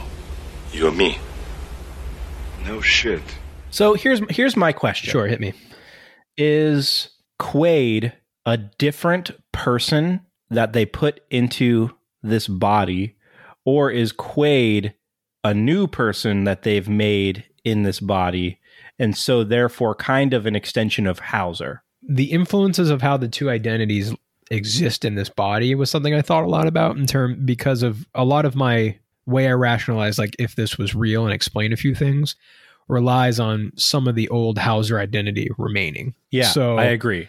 I think, and then a lot of, in my opinion, what happens later is he then makes a choice of which identity yes. he wants to stick with. Yes, There's like a I- there's a point where it's this a is my same take with it. Yes, so which and I love the way that it Yeah, goes. I sure. love that it, it goes. I have a few way. notes on that for sure. There's like moments where I was like, that's the moment when he decides. I m- the one thing that I was tripping up a little bit on was is Qu- was Quaid at some point another human being living that kind Oh. of life, and then like they just put that person's memories in Arnold's body, or was it something that they had kind of created and made to be that identity? Like they created that identity to keep him where he was. I think it's all built from scratch. I don't think Yeah. they stole someone's identity. I think they created a new person altogether. that's the take that I want to go with, and that's kind of what I was was feeling. But uh, yeah, okay. So also anyway. because I mean, with everything that Lori says, like, oh, all your memories, are, your whole life has been all, implanted. fa- all manufactured. Yeah, I, and I, yeah. later on, they mention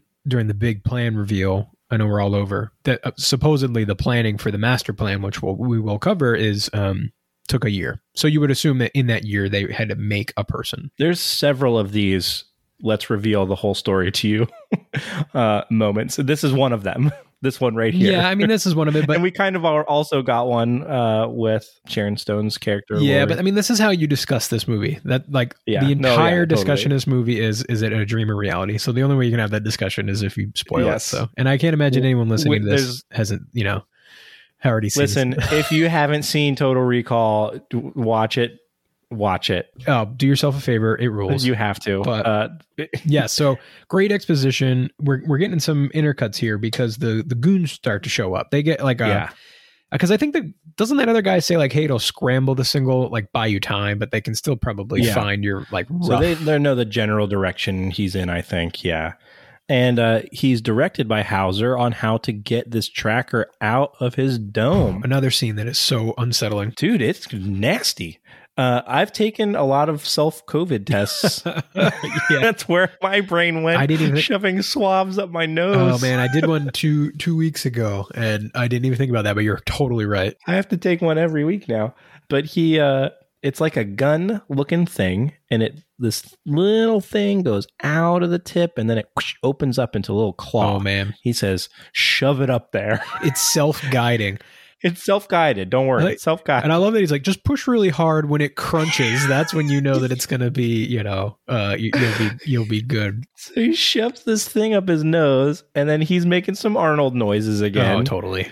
and you hear it kind of crunch, and then he's pulling it out. You definitely is this a prosthetic, Uh, or of, or or is it a puppet or something? The whole it's a whole Arnold puppet, okay, and it makes total sense when you figure out who the special effects artist was. Did you did you look that up? Because I had to look it up. yes, The man behind the thing, and it make. I just watched the thing around Halloween because that movie is amazing. The special effects in the thing are top tier, and it just when you see that, you're like, Yes. oh, okay, that makes total sense. And when you, if you've seen the thing, then when we're talking about things like special effects and co- and character or like creations and makeup design and s Mhm. and things like that, prosthetics, whatever, you get it. This guy was a master. This thing comes out the end of his nose.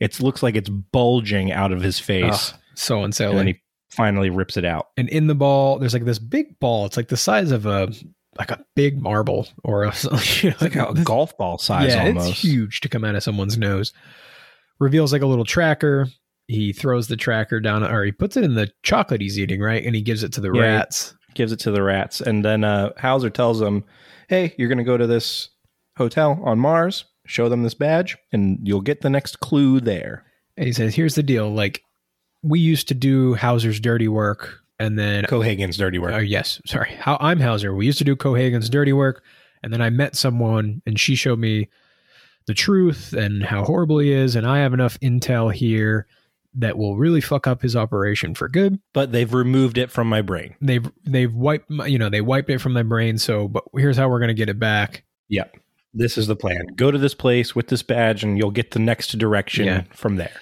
And this is put put it in the dream column for me here because if this really happened, right? Like this was a reality. If Hauser knew something that was that damaging, Cohaagen's just having him killed. There's no.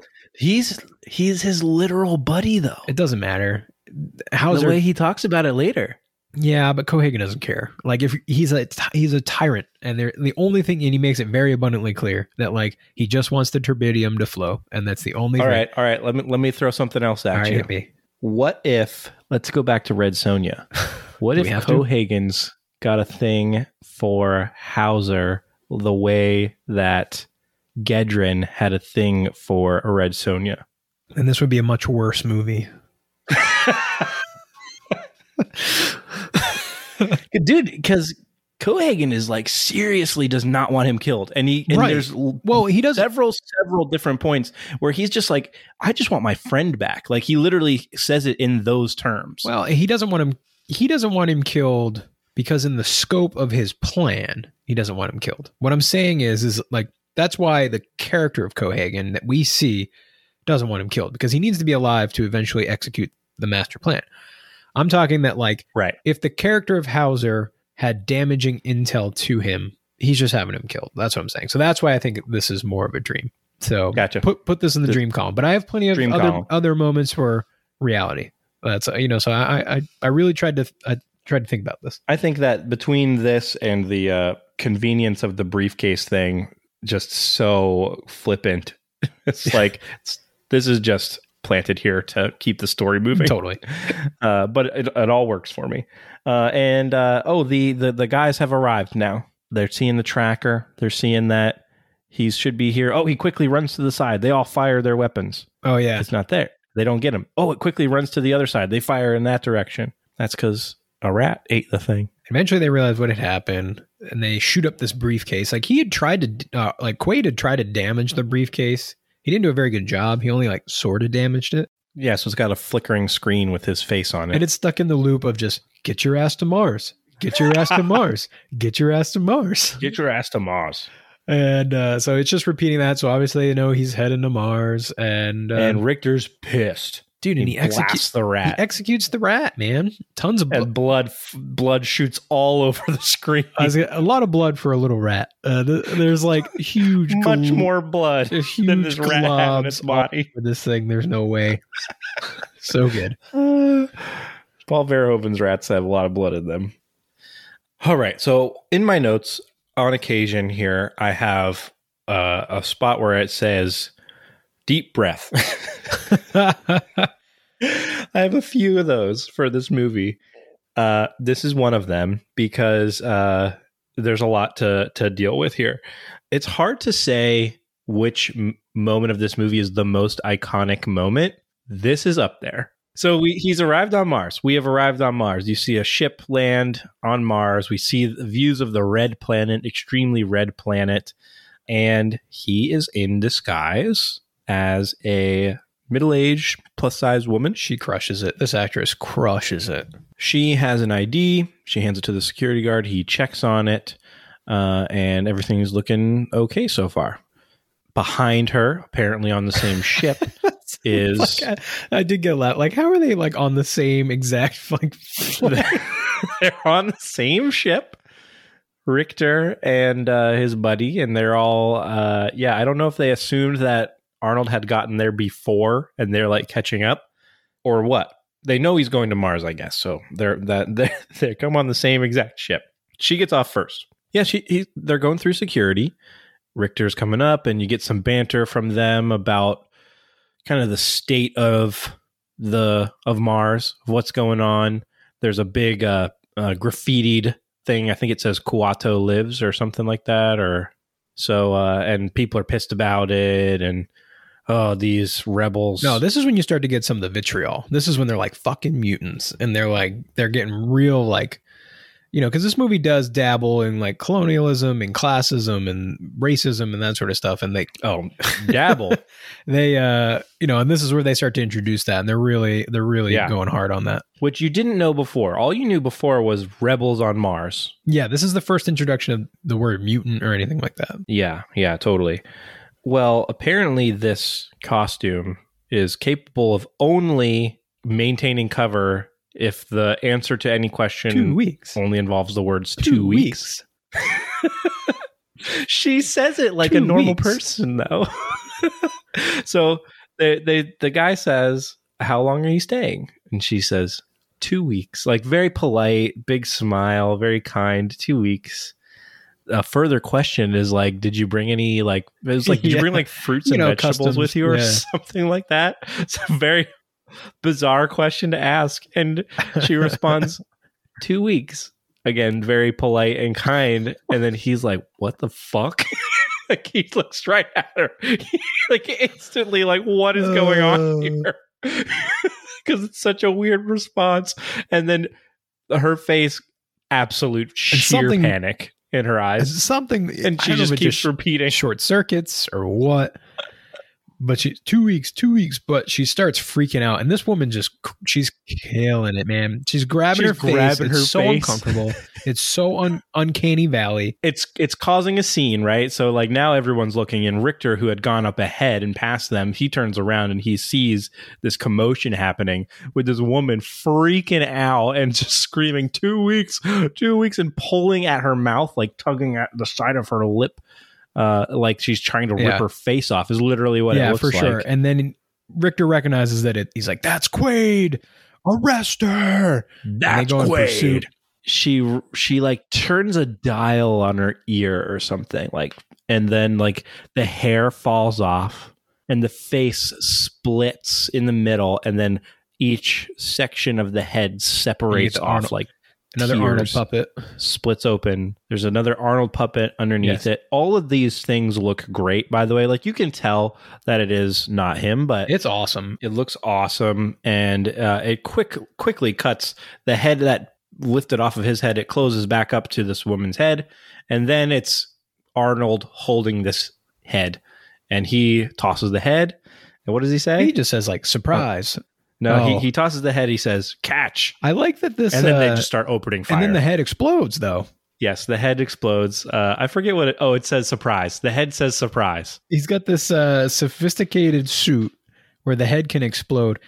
Pretty ballsy, man, getting into a costume where the helmet that you're wearing could could literally explode. The head has a bomb. minute. You're doing you're doing interstellar interstellar Yeah. travel, man. This bomb could go off at any minute, and that's a wrap on you.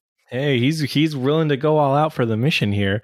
Yeah, he t- he tosses the head. He says catch. Some some officer grabs it and he looks down at it and the there's the woman's head and she says surprise and explodes. Definitely killing people by the way. For sure. And between between all the guns and the exploding head, it causes a window to crack. So the vacuum of space is happening, and you get some great shots of everyone like dangling from the rails. They're all holding on to dear life.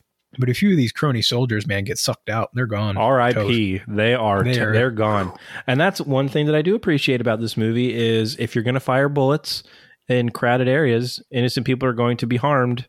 That happens. Yes, and there will be consequences. There will be consequences. and environmental damage. Yes. are things that happen. people are getting sucked out into the uh, onto the surface of Mars where they w- their eyes will explode and Yes. they will die. Arnold uh, kind of pulls himself over to this thing, and one of the actually I think it's the original security guard who was questioning the woman. He hits a switch to seal the doors. Doors start sealing all over the place. Arnold is able to slip underneath one at just the right moment, and then it closes. And uh, Richter is furious. He comes up to the door. He's like screaming, "Open the door!" He's got his gun out, like he's like threatening these guys almost with his intensity. Open Well, the he's kinda- door! I kind of wish this general guy was in it a little bit more. yeah, because he's he been a, intense. he could have been a good folly for uh to for Richter. I don't think that Richter is ever. Sh- I mean, he he's not incompetent, and he's very intense, but he definitely always gets he always gets the butt of the interaction, which is, is a little bit tired uh, by the end. And this is just another moment of him. Like, how many times at this point in the movie has he got been within like firing distance of this person, and he's gotten away, and there's nothing he can do about it. He just stares at watching him get away. And so this this is another time. This is at least the third time that it's happened, maybe the fourth. You But- could argue that that is more evidence of this being a dream from recall. Mm, Because if for you're some trying- reason they just can't seem to get him Because if you're purchasing the experience, you're always going to slip away from at your the last pursuer. moment. Absolutely, one I hadn't hundred considered that until you led me there right now. one hundred percent. Well, I mean, like, dude, like it happened at the, um, you know, when he jumps into the subway. It happened when he got away with the briefcase with the towel on his head, and it happened when And they it- shot the rat. And, and then right not- here, he slips just under the door, and Richter is pissed. He's like, "Open the door!" And this general dude is like, "We're not opening the door." And he's like, "Open it now!" And he literally he has his gun out, like he is like gonna. Yeah, he, and he's out for he hate, as you said he hates Quaid so much. and his intensity is very. You can very much feel his intensity. And the general is basically like, dude, I can't open these doors because they're basically emergency doors that sealed the broken window to like he's stop like the vacuum. He's like, they're all connected. He's like, if I open these doors, we're all gonna get sucked out again, and people are gonna die. It's not happening. yeah, I'm not opening these doors, bro. Quaid escapes on the train, and some just uh, uh I love these little um, minor interactions of the people on the the train. Oh, so good. Number one, Mars looks amazing. It looks so good. All this miniature work, all the matte paintings. I'm here for it. It works so well for me. Um, but the one piece that I really liked is the the woman and the man kind of behind him just Yes. talking, and the woman's like, "Oh man, Cohaagen raised the price of air again," which is just a perfect uh, Insane sentence. satirical sentence, but it just number one, it shows just how pure evil this guy is. But I also thought like it'd almost be like if you were like the CEO of a pharmaceutical company and you ch- decided to charge like six hundred dollars for insulin, you know, Hmm. like a, a medicine, a, a thing that people need to literally survive. Like how evil would that be? So Cohaagen is just Martin Shkreli. Yeah, pretty much. kind of, uh, with more power, thankfully. I It- mean, it- God, it- can you imagine Martin Shkreli with this kind of power? kind of made me uh on the one hand it made me understand what was happening a little bit more and also made me just feel real down about Totally. that comparison Ugh. Yeah, Uh, definitely. it. Uh, yeah exactly totally so it's as ridiculous as it sounds he raised the price of air that's part of Yeah. what we deal with here uh, Totally. in, in a weird way uh, but yeah that line is good and then uh Arnold is like, he peeks over, he sees this big mountain peak behind him, and he says, Hey, what's that? And this dude with a big old beard, he's like, Oh, you're talking about the pyramid mines? Pyramid mine, whatever. which were mentioned very early when he was watching the news in the beginning. That was the that was where the riots were happening, or the Yeah. the terrorist attack was happening. He's like, That's where I used to work until they found all that alien shit. What alien stuff? He's like, that's not real. And he's like, oh, you think so, huh? And that's the end of that. And Yeah. then again, the train drives through a tunnel. The camera pans up to a view of the landscape of Mars. And did you um, hear about them basically telling Paul Verhoeven the the red is not going to work on VHS? Too much red. No, I missed that. No. They were like, the red is too intense. It's not going to work on like regular TVs on VHS. Once it the movie gets out into the world, it's going to look bad. And he said, I don't care about that at all. Creative integrity. he was like, I want this thing to look perfect on theaters on the big screen when it comes out. I could not care about the VHS release in the slightest. which is huge because you know, for some context, uh, you know, physical media. I, I obviously still pine for it, but not a, really a thing anymore. But in the '90s, especially 1990, so It made up revenue. Huge deal. It was like half of their what they were aiming for because it was such a big deal because people may not know, but when VHSs first started, they were insanely expensive. They were like a hundred bucks. That's why movie radio rental stores are so huge. And when they finally, I think Twins was one of the first ones actually. It was right around this time where they aimed for Top Gun was part of this too, I believe. Hmm. I hope I'm not totally wrong. But the idea was like, hey, drop the price, but we'll sell way more of them. Bonk, when they we're start- going to sell bonkers. VHSs. So when they finally dropped them to like 20 to 25 bucks, people were like, fuck yeah, like I'm going to buy this. So then a few years after that, 1990, when this comes out, selling like hotcakes. So yeah, if, you know, making your movie look quote unquote good for VHS, there would have been some pressure there, definitely from the studios. he wasn't having it. He wanted a Yeah. red ass Mars, and he made it. And cheers to him because I'm sitting here 31 years later with the 4K Blu-ray and it looks it. fucking sick. Looks sick. Hell yeah. So good. Uh, so Richter finally gets to have a meetup with Cohaagen. And this is I had already mentioned it, so I won't go too deep. But this is when it totally solidifies just like what a whip dog he is. He He's walks great. in the room with like this like kind of like little grin on his face or something, or like he's like thinking he's gonna see his buddy or something. He's like, "Hey, I'm here. You want to see me?" And like Cohaagen doesn't even move. constantly seeking this guy's approval. And he, he hits him with, you know why I'm a happy guy? I'm a happy guy because as long as the turbinium flows, I can do whatever I want. And the turbinium isn't flowing because of these rebels, and you're fucking up my plans with Quaid. And and he says something like, "Well, I was just thinking that." He's like, "I don't pay you to think," or "Who told you to think?" And he Mhm. just tears him down. Tears him to pieces. Just and my first go through, I'm just thinking like, man, this dude, he wants his boss's approval so bad.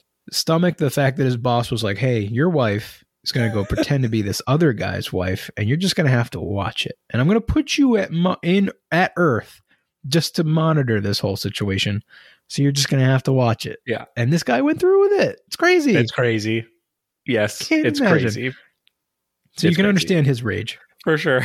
we get some good info from this conversation though, because he kind of describes what is taking place. He says, "We know that Quaid has information in his head." Kuato wants to get this information. He could be able to because he's a psychic. So even though they've erased his memory, Mhm. so that Quaid doesn't remember it, Kuato may be able to extract that information from his mind.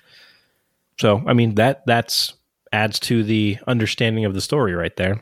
yeah, like why he's so valuable, and it's adding to more to that.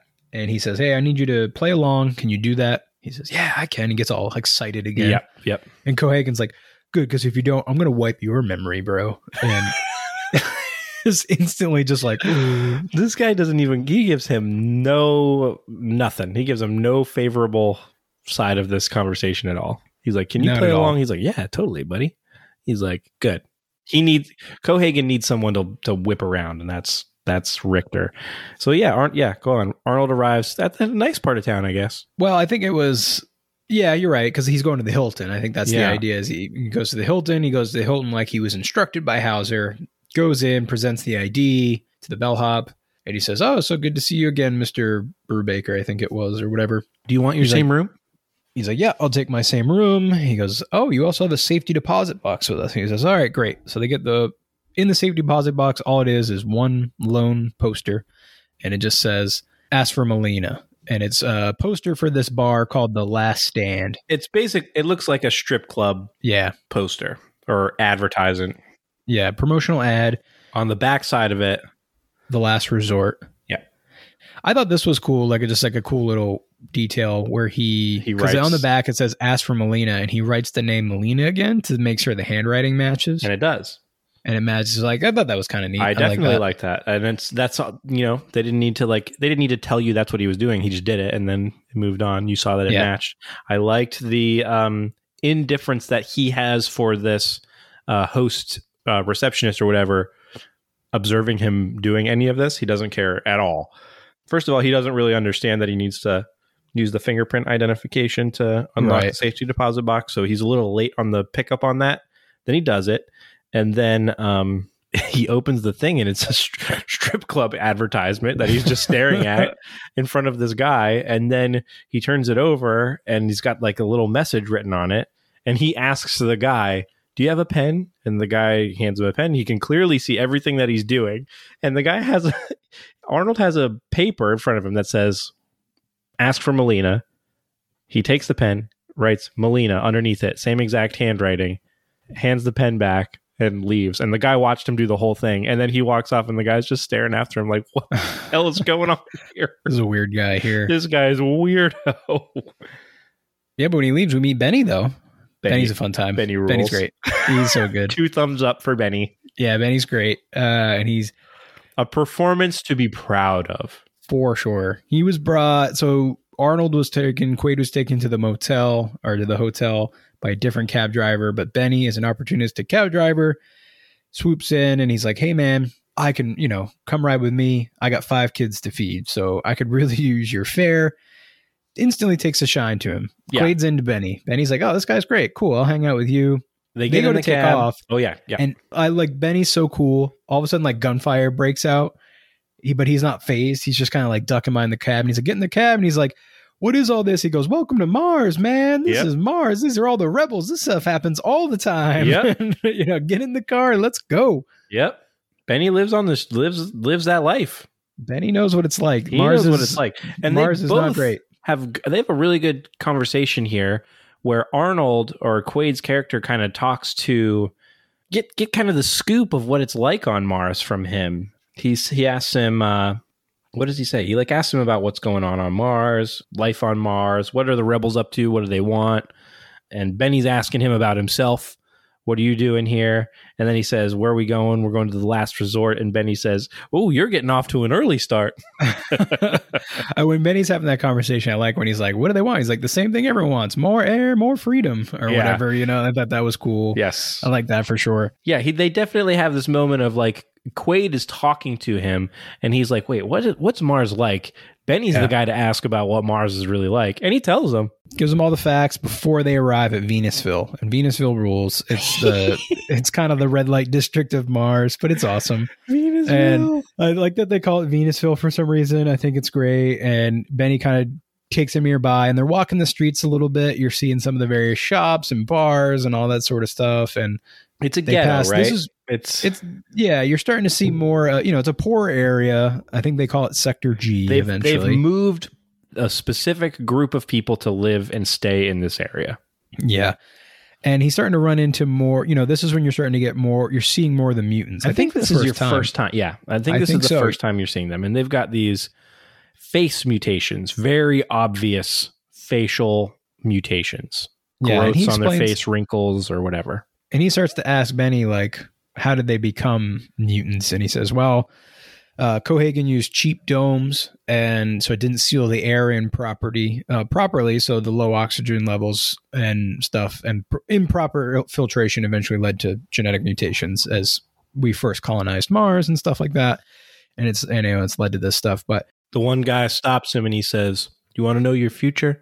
Quaid says, "How about my past?" he is relishing in Mars. Oh, And he's oh yes, he is. He has the biggest grin on his face. he's super into it and then eventually you know you know it's already been implied that um certain mutants are psychic so this one woman offers to tell his fortune and he kind of walks by but then this little girl comes up and says hey can i guess your birthday you're a taurus and he's like very charmed by it he says oh, Yes. oh how did you know and tips her and give her some money and he's just like loving every minute very of it. gentle to her and warm to her, and that endeared me in a big way to this character. Yeah, he's not put off by this all. It was he had this fascination. Quaid had this fascination with Mars, and obviously, despite everything that's going on, he's into it and he's at Mars and he's loving every second of it. There's also it's it's cyberpunk ads everywhere. It's neon signs, Pepsi advertisements all over the place. Finally, we get to the last resort. And I, I have a deep breath. Here we go. I just have this is one of my moments where it's just like, all right, like, do we just take a break for like 10 minutes and like give the audience, like, just leave 10 blank minutes of space for everyone to catch their breath before we keep on with this episode? Because this, this movie just doesn't stop. No, so good. I love it. He walks into the he walks into the last resort and it's just a packed kind of dive bar. It's awesome. All these characters rule. They it's all like look a great. Diner look to it. Yeah, but you just have such a wide, like diverse mixture of people. You have people who uh, aren't mutated, you have mutants, you have all these various costumes. It's awesome. And it's clearly like probably a brothel of some sort because there's a, clearly a lot of like sex workers and things like that. It at seems this like it's just a brothel, like, and everyone knows that. Uh, Yeah. it- they've got dancers up on the floor, so in the advertisement made it look like strip club esque, but I don't think that. I mean, it's just a brothel. he strolls right up to the um, bartender and he's like, Hey, I'm looking for Melina. Nah, she's busy. He's like, No, she's busy, but you know, Mary here is free. And she goes, Well, Who's Mary? Free. Dustin. Who's Mary? Mary is the infamous three three-breasted woman, the the the infamous three boobs. I feel like we're talking about like bird sighting or something, like like the white-breasted whatever bird, the three-breasted woman I of think- Mars. hey man, I'm just saying. I think, I think Mary was a very uh, important, formative figure for a lot of uh, boys in the early to mid '90s. I'm gonna let you Um, just keep talking. I'm digging myself a really big pool here. We'll see how this is uh, one of the craziest things I've ever seen in my life. it's. There's so this happens a number of times in this movie that you just I've never seen anything like this in my life. It's insane. So she opens her blouse and she has three boobs. and uh He's like, no thanks, I'm I'm and he's just, Arnold's just like, I'm good. I'm gonna wait for Melina. And she's like, she's like Earth slime. she's not she's not happy with him about like, it. super pissed that he got turned uh, turned away. But apparently, this is a rumor I had heard. I don't know how true it is. All right, here we go. Works. Yep. apparently, during the design of Mary's character, they wanted to have four breasts. Okay. But I guess it was determined that when they b- built the prosthetic that it looked too much like cow udders. Oh, yeah. so so they weren't feeling I- it. So they're like, well, definitely got like this like yeah, I could see that. I they were pretty much there with this one. they were like, so what about three? At least they're not stacked like a cow. Oh gosh. Oh no. oh man, and this is that. This is this is Paul Verhoeven horniness right here, man. Make like not necessary, hilarious, but it's not necessary. Yeah, it's it's very off-putting and bizarre. it's not uh, yeah. Uh, and It's not what your 14-year-old boy would think that it was going to be. Yeah, It's just like Yeah. weird. Uh so I was he- younger than fourteen. he's like he's like no i'm good and she's like oh she's like what is wrong with this guy she walks away and then he's he hands the bartender some cash he's like i'll wait and then the guy instantly he's like well she's right over there But he's like Melinda. Melina sticks to her regulars, and then they you look over, and Melina's with a group of people. She sees him, obviously knows that it's him. Uh, everyone up to has a him. moment all this whole table has a moment Yeah, they're all kind of look at him, and they come up, and they're like, "Oh wow!" And uh, she comes up, and you know she calls him Hauser right away, and Yes. she's like, "You got a lot of nerve, Hauser." Grabs his crotch, and you know asks him like, what have you been feeding this thing what have you been feeding this thing? And his air, and I- his confidence was just like blondes mostly, and just like this this is a very awkward scene yeah, some awkward flirting here. And, and she's like, "Well, come with me. I think he's you know still hungry or whatever." And she's taking him uh, up the stairs, and then there's Tony, and Tony's Tony has a. Tony's kind of pissed. Tony's a mutant, and you know who that is, right? yeah Yeah, Dean Norris, Hank breaking, from Breaking bad uh, young Dean Norris. You can but tell. he's yeah, and he's like he says like You got a lot of nerve showing your face around here, Hauser. Look who's talking. Hey, Tony, give the big guy a break. Relax. You live longer. Come on. and this was kind of where I was starting to think like I think this is more evidence that it's a dream. But this one I can go both ways because I think it's a dream because like the way he's acting to all of the circumstances around him, he's like way too comfortable with it, way too cocky with it and he's loving every minute of this Yes. Mars stuff. He's Yes. like it's like an amusement park ride for him. He's just engrossed in this experience. He's going along for it. Nothing has swaying him or deterring him or bringing him any sort of like he's just really feeling it. Now, you can simply just say those are his like secret agent instincts kicking in and he knows how to be cool. He knows how to navigate Mars and you know, it's one of those things where you can kind of go back and forth a little bit. So- suave arnold from raw deal is back I wanted to ask you this. I was going to say the way he's acting is much better than Joey P. And it almost feels like it could have been Joey P from Raw Deal. How'd you feel about that? Oh, there's some there's something there's something there to that, but uh I think it's very different. Like the the there's enough mystery going on with Quaid and him kind of being all along for the ride. th- this is the moment where he like gets snarky a little bit, but you ch- you you take that from where he just had that really tender moment with the mutant gr- child girl. So uh, that smooths it right over for me. Like we're he's a nice guy, good guy, and then this this dude's giving him a hard time, so he's sends it right back. But yeah, oh, for me, they're both of those actions are totally in line. It's like yes, in line with each other. For me, it's just a guy like relishing Mars. a one hundred percent. He is Uh, so that was just both of those actions are make or like I said, totally in line with me. For, There's for me, there's definitely a bit of a callback to Undercover Arnold. yeah, and so, then you know someone else says something like gives him more shit, and he's like, "Hey, relax, you'll live longer." Yeah. and then you know as he's going up, there's another character in the bar. Her name's Thumbelina, and but she's like she's really funny here because she's like, again, to your point of like people remarking on Arnold's physique Yeah. is always way more fun because Yes. she's just like. Yo, if you need help with that client, like I'm here. Let Just- me know. because I'll come hang out. She's great. I mean, all her Yeah. scenes are great. Oh, she's awesome. She's she has awesome. a very, she has a great scene. Absolutely. So they go to the the room and she smacks him. Oh, she flips the switch. She's not playing the part anymore now that they're behind closed doors, and she's pissed. And she keeps calling him Hauser. This kind of trips me up a little bit because I'm trying to think like if it's real, right? If it's real, Yep. and the master plan was Hauser was spoilers was implanted Yep. And the reason why this all took place was because the mutants are psychic and they could always pick out a mole. So that means they would have had to, they should have or should have sent Quaid to them to get to know them, Instead of sending Hauser. Hauser. Because they would have instantly known that Hauser was one of Cohaagen's guys. Right.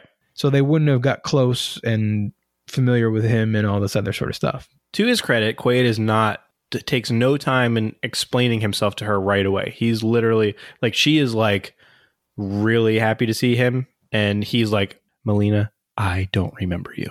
I don't remember you at all." So he's up front with them right away. But I agree, I get what you're saying.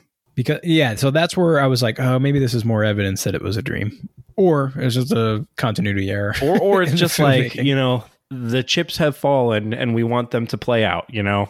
Yeah, They're like, here he is with his memory erased as Quaid going to them. Because, yeah, they were bought into Hauser initially. It seemed like they were bought into Hauser being their their person that they were partnering with against Cohaagen. And then Mhm. apparently he disappears. And so they're like, well, what the heck? Now he's back. Well, this is weird. He was gone for a while. He was supposed to help us out and then he, he ghosted us. Now he's back. And now he's saying, I don't know anything about any of that. And then she has a great line, which is she's like, This is too weird for me. And I was like, when she said that, I was like, Lady, there are weirder things happening in this building than him having his memory erased.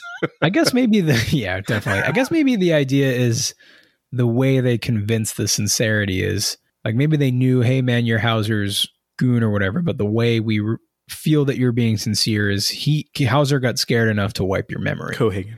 Yeah, I keep screwing that up. Cohaagen got scared enough to wipe your memory. Right. So maybe maybe that's the idea. But I just But she doesn't buy it. no, she's very very like She's like, don't take me for a fool. Yeah, like, get out of here. get out of here. Kind of kicks him out. And he's like, he's like, no, like, listen, I really need your help. Like, you're the last clue that I had. I was supposed to find you to help me figure out what's going on with my memory. He's like, people are trying to kill me. And she pulls out a gun and she's like, oh, are they? And he's like, all right, I'm leaving. He leaves. Benny's enjoying some time with Mary, and then uh, they uh, they they get out of the last resort. You make me wish I had three hands. you that was crushed, man. You did great. they go outside. So uh. Benny's Benny's along. He's he's on for the ride. He's taking He's here. he's taking him wherever he needs to go. takes him to a hotel room or whatever, and Arnold Quaid's back in the hotel room. You get a quick scene of Cohaagen on the news. Okay, hold on. I need another deep breath, Dustin. You need the deepest of breaths for this next I one, need buddy. a deep breath for this next scene. We just left the bar with the mutants with the mutants and the, the legendary Mars three-breasted woman. and Mary, and now Here we go. We find out we find out that Cohaagen has declared martial law, and as he does that, there's a knock at the door, and we get the best scene in the movie. This this scene is unbelievable. This scene rules. It's so good. This guy, Dr. Edgemar, man, crushes it. He is so good. This scene kicks ass. This scene rules. He crushes it. Arnold, um, his bad attitude is good the whole time. Uh, so come on, yeah, take us. So there's a knock at the door. Arnold grabs a gun, points it at the door. Take us through how it starts here. this guy, totally in control, very authoritative. He's like, "Hey, this is Doctor Edgemar. I'm from Recall. You might need to- remember me from the commercials. He doesn't say You that, but he was the guy on the advertisement. he was on the ad and he says listen like you're ha- you're not really here you're having you know you're having what we call a free-form delusion due to a result of the schizoid embolism Amazing And- words, by the way. Amazing words Yeah. combined and put together. yeah and he's just he's telling him like what is happening is is all of this is a result of a fragmentation in your mind this is all a dream you've just been way too immersed We put this stuff in there, and your mind has just kind of gravitated it, moved it around in a certain way, and this all that you're experiencing is partially what we've made and partially what you have gotten stuck with. And no, you can't get out. You can't determine what's real and what's not. you're you're stuck and he's like well then if that's the case like why are you here and he's like i'm like an emergency protocol i'm here if something goes really sideways i'm here to convince you that we need to get you out and i can prove it and i can prove it because listen He says, uh, open the door or something. Arnold puts the gun up to his chin and he says, You open it. And he, with the gun on his chin, he says, No need to be rude. I'll do it. his composure throughout this just is incredible and that's obviously what makes makes the scene I also think that his um, snark does not do anything for his message because he's he's pretty put down, put downy towards uh, Quaid here. I agree he is he's thrown a little bit of heat He's like, for sure do you really think that you're this blah blah blah blah blah who's doing blah blah blah blah blah and the only one that can blah blah blah blah blah? You're just a regular man. Like he's he really lays it out for him he's like what's more likely Bullshit. What's bullshit, Mr. Quaid? That you're having a paranoid episode triggered by acute neurochemical trauma? Or that you're really an invincible secret agent from Mars who's the victim of an interplanetary conspiracy to make him think he's a lowly construction worker? like I wouldn't want to do I wouldn't want to do what this guy says because he's being such an asshole. You know what I mean? And But Arnold really is giving it to definitely like n- not buying it, and he's giving him attitude back. So this this balance of their attitude, both bad attitudes going at each other, is very fun. And then he pulls the secret weapon, which is which is Lori. She comes in. She's like, "Listen, I'm here at Recall. We need you to come back. They've, you know, implanted me, and you're seeing me through the console or whatever. You got to come back." and This he's like, is, "You tried know, to kill me," and she's like, "I would never do that." I never did that. See, you're just you're imagining these things. All these things are crazy. Uh the uh, he says okay so what do i do so she's here and his his guard has dropped a little bit right Yeah. it, he was way up in arms about the just talking to this guy once she comes in his guard has dropped and he says okay so then let's say this is a dream let's say i believe you what do i do Swallow this. What is it? It's a symbol of your desire to return to reality. Inside your dream, you'll fall asleep. All right. Let's say you're telling the truth and this is all a dream. Then I could pull this trigger and it won't matter. Doug, don't. It won't make the slightest difference to me, Doug. But the consequences to you would be devastating. In your mind, I'll be dead, and with no one to guide you out, you'll be stuck in permanent psychosis. Doug, let Dr. Edgemar help you. The walls of reality will come crashing down. One minute, you'll be the savior of the rebel cause, and the next thing you know, you'll be Cohaagen's bosom buddy. You'll even have fantasies about alien civilizations, as you requested, but in the end, back on Earth, you'll be lobotomized. So get a grip on yourself, Doug, and put down that gun. you'll be lobotomized Screams it at him, and he puts the pill in his, his mouth. his uh, intensity ratchets up with each sentence as Mm-hmm. he's explaining what's going to happen if Arnold actually shoots him. And yeah, he puts it in his mouth. and he's wavering. He's about to swallow the pill. Good. Now take the pill and put it in your mouth.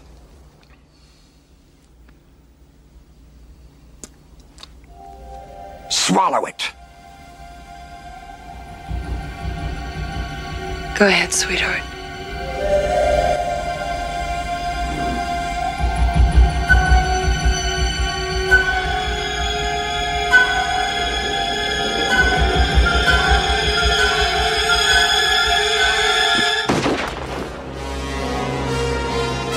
He blows him away, headshot, center of the forehead, and you get a slow mo scene of the body quivering. Like you see the his cheeks slowly quivering from the shot and the exit wound at the back of the head blood splatters all over the back wall and he goes down. Dude what a just what a scene man.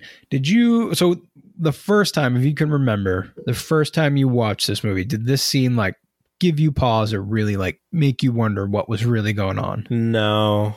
You were convicted this whole time? Yeah. okay but I, I but I loved this tension for the character of Quaid. okay so this was this this one yeah, threw no, you off? I because I I, then- I I get it, and like even now, like if you ask, since you said was your first time, my first time I was like locked into my view, and my view has changed since my first time. Oh, has Yeah. it? Okay, cool. Uh, so I had I'm trying to save this for the end, but we so I, the first time I watched it, I had my Yeah. my verdict. This gave me pause, and then I was like, okay, and then I you know kind of, and again, this is one of those scenes where it's like super easily to rationalize this machine for or against. Totally, but his delivery was very very good. Scenes so good, definitely the best scene in the movie he for me. only is, is talking logically to him. yes, He's not talking speculatively or anything like that. He's just saying these are the facts. Yeah, Well, Lori's best scene in the movie. Lori's pissed now. She's like, now you. She says it like three times. now you've done it.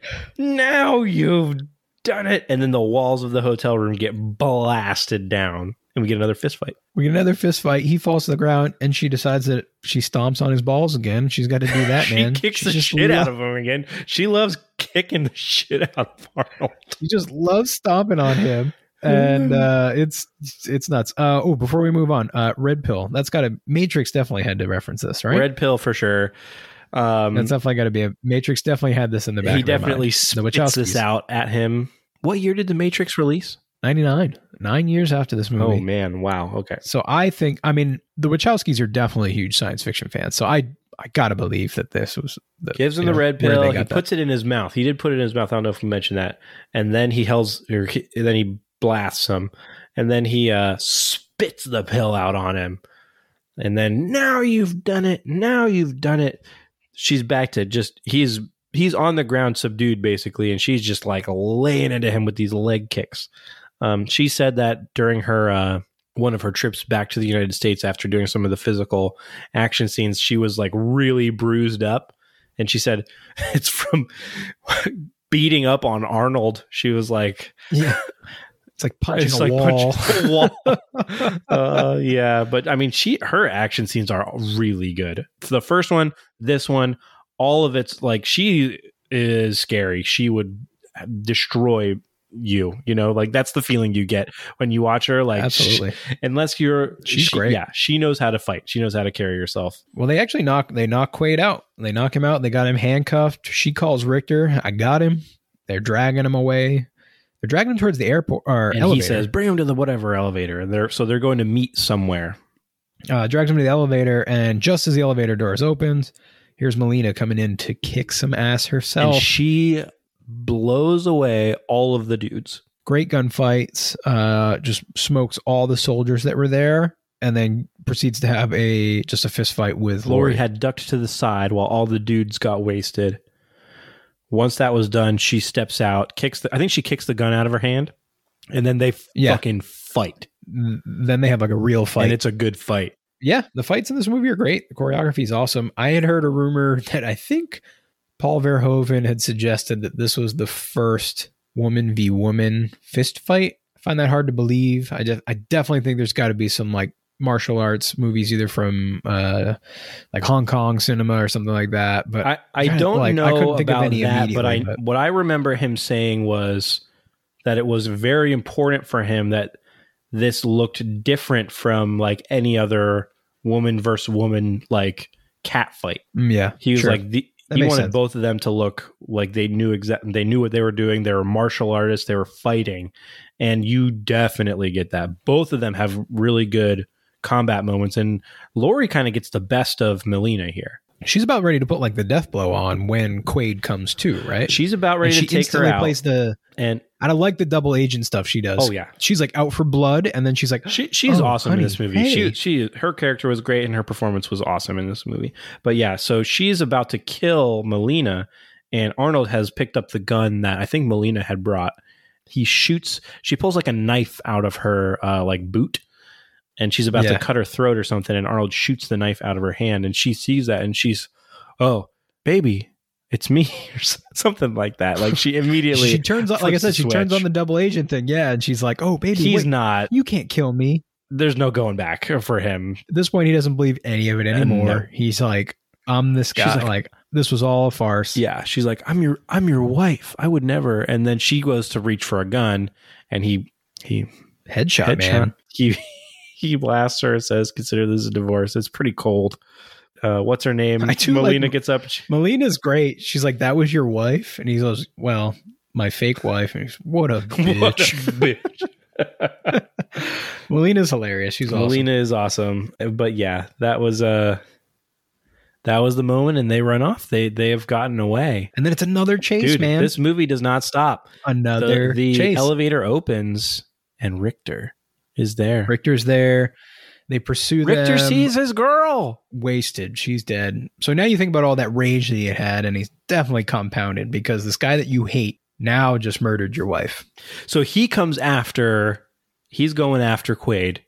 They Quaid and Melina are you know this the scene for this the look of this escape scene is really good.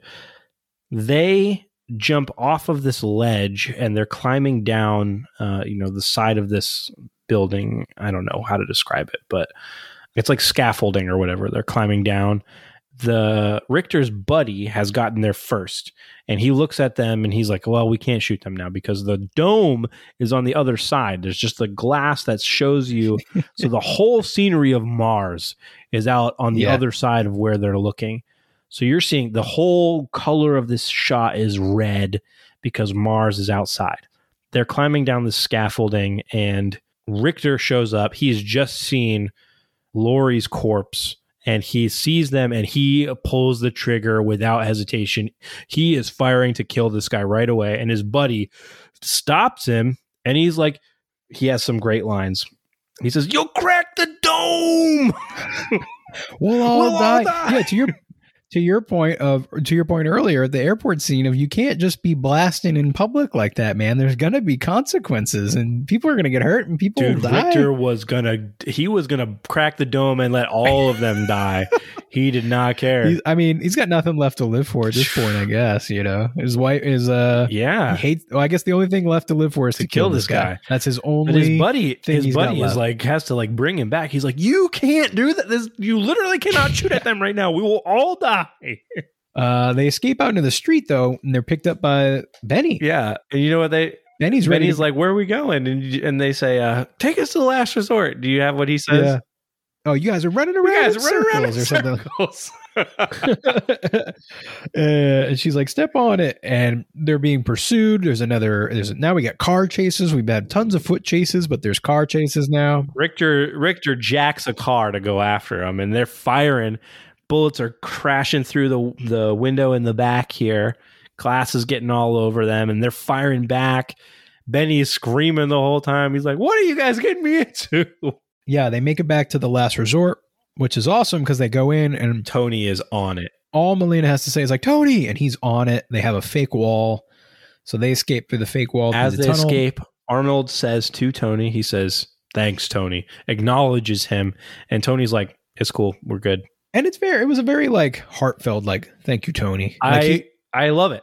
and I had this moment underlined in my notes because I alluded to it earlier, but this is the moment where if it's a memory, right? Like, so Right.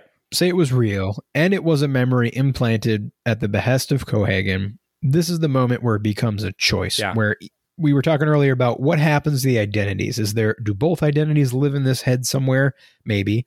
Clearly, because the skills, he's got the ass kicking skills. So some of it's still there, but this is the moment where he chooses, I'm going to be Yeah. Quaid. And I think it's just signified by how he says that to Tony. I love that. I, I really liked that moment. Those small moments of kindness in movies go a long way for me, just like the, it did with the mutant girl. Uh, and this Mhm. moment here, they could have not put that in the movie and you wouldn't have thought about it, but putting that small thing in the movie does volumes for the character. Not only had Tony been an asshole to him earlier, and that's his only knowledge of it. He doesn't know any pri- prior history that they may have. He just knows this dude kind of came at him. Now he sees the dude is literally saving his life, saving their life, and they're all on board and in the same thing together. And so he takes a moment while their lives are on the line to acknowledge him and show him his value, even though he's a mutant, even though they've had a history, and then move on. And that's all it is. It's a blink of an eye. Doesn't take much, but it's powerful. Yeah, love it.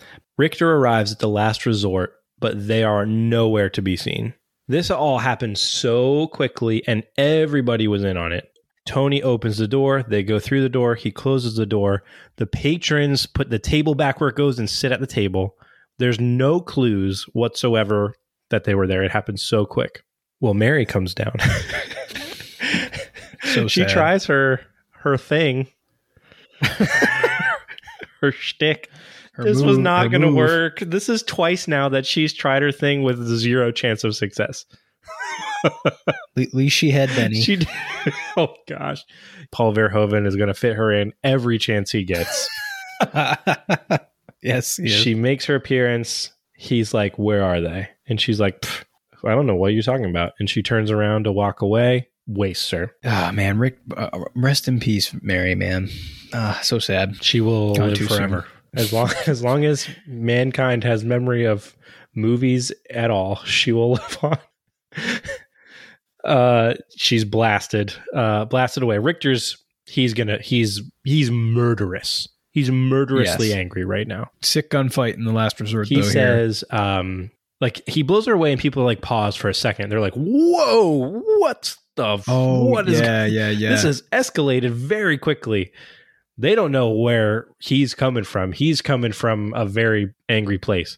Well, then it's going to continue, and Tony runs up to like kick the gun out of his hand or whatever, and Richter says, "Kill them all." Well, before that, he pulls the gun on Thumbelina, and he's Oh. like, "Maybe you'll talk." Maybe you'll and talk. she she's acting scared, and then that's when Tony kicks the gun out, and the gun, you know, kill them all. The gunfire suit uh, happens. This was not a good good idea on his part. No, because these uh, the, all the patrons at the last resort are gonna definitely gang up on you. Starting with Thumbelina, who pulls out this massive knife and stabs one guy. She stabs the guy, the buddy. She runs like all the way down the length of this place and stabs him real good. Um, there's, I mean, some of the mutants, some of the patrons are getting shot, but a lot of his guys are going down too. they're going down with him and then she jumps on the bar the bartender's like yo here's your gun she pulls out this like sick automatic rifle and she's Blow- just like guns and you show they show people getting blown away from her shots. yeah, she takes out like four dudes. yeah it rules um so good uh, you know just one of like many gunfights in this as all hell is breaking loose richter does sort of He escape was so angry that he had this reaction of just like comes into this room. He doesn't get the answer he wants immediately, so he just decides to just kill all of these people. Opens fire. Yeah. Well, that goes bad for them. They end up. I mean, he they do kill people, which is a shame. But these people beat them and kick them out of here basically. And he runs out, dives out a window. He has a very cool guy action scene diving out a window. we'll give him that. Uh, while the rest of his guys are in there getting blasted by Thumbelina and the others. Oh, um, what's his name? Takes a shot. Breaking Bad. Tony. he takes a shot, um, but he's he's still he's still there. He just is bleeding. Uh, and then so Richter jumps out, and then he's got reinforcements coming in. He runs behind one of his cars that's arrived to take a call from Cohaagen. who's like pumped and he goes oh that's awesome he, it's great that quaid has Sweet. escaped with the Perfect. rebels that's Get great out of there. He's like, great, get out of there, leave there now, because we're going to shut the air off to section well, he doesn't G. say that because Richter never needs to know the plan because he's a worthless piece of trash. He's a mad, he's a mad He's- dog who doesn't, Yeah. you know. and Richter's mad. He's like he, he he wants to murder these people. He wants he's so murderous right now, and uh, he's like, get out of there. He's like, ah. he's like, he's like, do you need to do what I say? Okay, so get out of there. I like that you just like infantilized him even more. he actually has a cou- he has a couple cool guy scenes while he's this whipped dog. it's such a, that's what I love about it. Like, I love that he's like this like vicious dude, but when you see what's behind it, he's like he has that yeah. cool action scene diving out the window and then he has another cool scene here as they're leaving all the guards go out this doorway and the door is like slowly closing it's a huge door right it's like closing a cavern wall basically. And as it's closing, he's walked to the other side, but he's stopped and he slowly turns around and looks back inside. And you know he's like, "Man, I wanted to kill some more people." Like that's what you get from him from that that look that he gives. But he's Yeah. not allowed because Daddy said, "Don't go kill more people." And then the door closes. Uh, I thought it was a cool guy moment. Looking like it looked like a cool guy moment while he he walks out that door. Oh yeah, he's great. Then the fans stop. They know what's up. Air is going to stop getting pumped into their section, and that's going to be a problem. lingering looks at all of the women and the children that are Mm, here. Very sad. Very sad. Before we head into the catacombs, uh, where they're this trip, where they slipped into is down in these catacombs, where you are seeing some of the corpses of what they call some of the first settlers of Mars. Uh, that basically Cohaagen was very cheap, and they all died because Hey, maybe my grandpa's buried here. Benny's Benny's killing it. And they're just explaining like, hey, you know, Cohaagen was cheap. He used bad domes, didn't pump in the Literally right kill air. people. Pe- the first people here. was literally killing people when the when Mars was first colonized. How old is Cohaagen? Great question. Has this stuff been this? I feel like this would take a, That's a very great long time. question. Like there's like lifetimes of people that would be here. For, for instance, Benny says my grandpa might be buried here. That's two generations back, and Cohaagen was directly responsible for that. So You are totally right. Not to mention like mutations this this is this is lending me to think Dream here yeah, that Cohaagen just persists forever as this. He's just Yeah. a figurehead. Yeah, he's just interesting. I didn't think about that one. Good call, Mark. Yeah, you're absolutely right. But th- this is kind of when we get the first signs of affection yes. for Melina, like mutual affection, I should say, because eh, she says something like, "Well, it's a shame you forgot you ever loved me." He's like, "I could never forget that." He's like, I don't need my memory for that. Oh yeah, and then they they're then about they to kiss, or with there's literally human oh, skulls right. As they're about to kiss, next to their heads, which is very weird uh, visual. They're like Yeah. the lighting because they're like flashlights in this catacombs, and then they're like looking at each other like they're about to kiss, and there's literal skeletons and skulls around them of the dead founders of Mars or whatever. And then uh, one of them opens up to uh, the rebel base. Yeah. And before not before they're like, all right, well, we know Melina. She vouches for this dude, Arnold Quaid, but we don't know about Benny. And Benny's like, hey man, it's cool. I'm cool. he takes his glove off and reveals that he's actually a mutant. And they're like, all right, cool. Mutants are cool. Mutant Uh, the. Benny mutation is very cool. yes. He pulls out like because he's got this fake hand that just looks like a normal everyday. Did you notice it like grasps after he takes it off? It's like the fingers are opening and closing after he pulls it off. it's like um, what the hell do they call it in the um, Yeah, Addams Family? yeah, yeah. The- you know, yeah, the the thing or whatever they call it. Um, but anyways, then his arm comes out and it's like folded all on itself, like a complete 180 degrees. But he extends it, and he's basically just got two very large fingers. Yeah, very and and the uh, You the a- bone is like open, like the the flesh like opens around the the bone of the um, forearm and stuff. It looks very cool and creepy.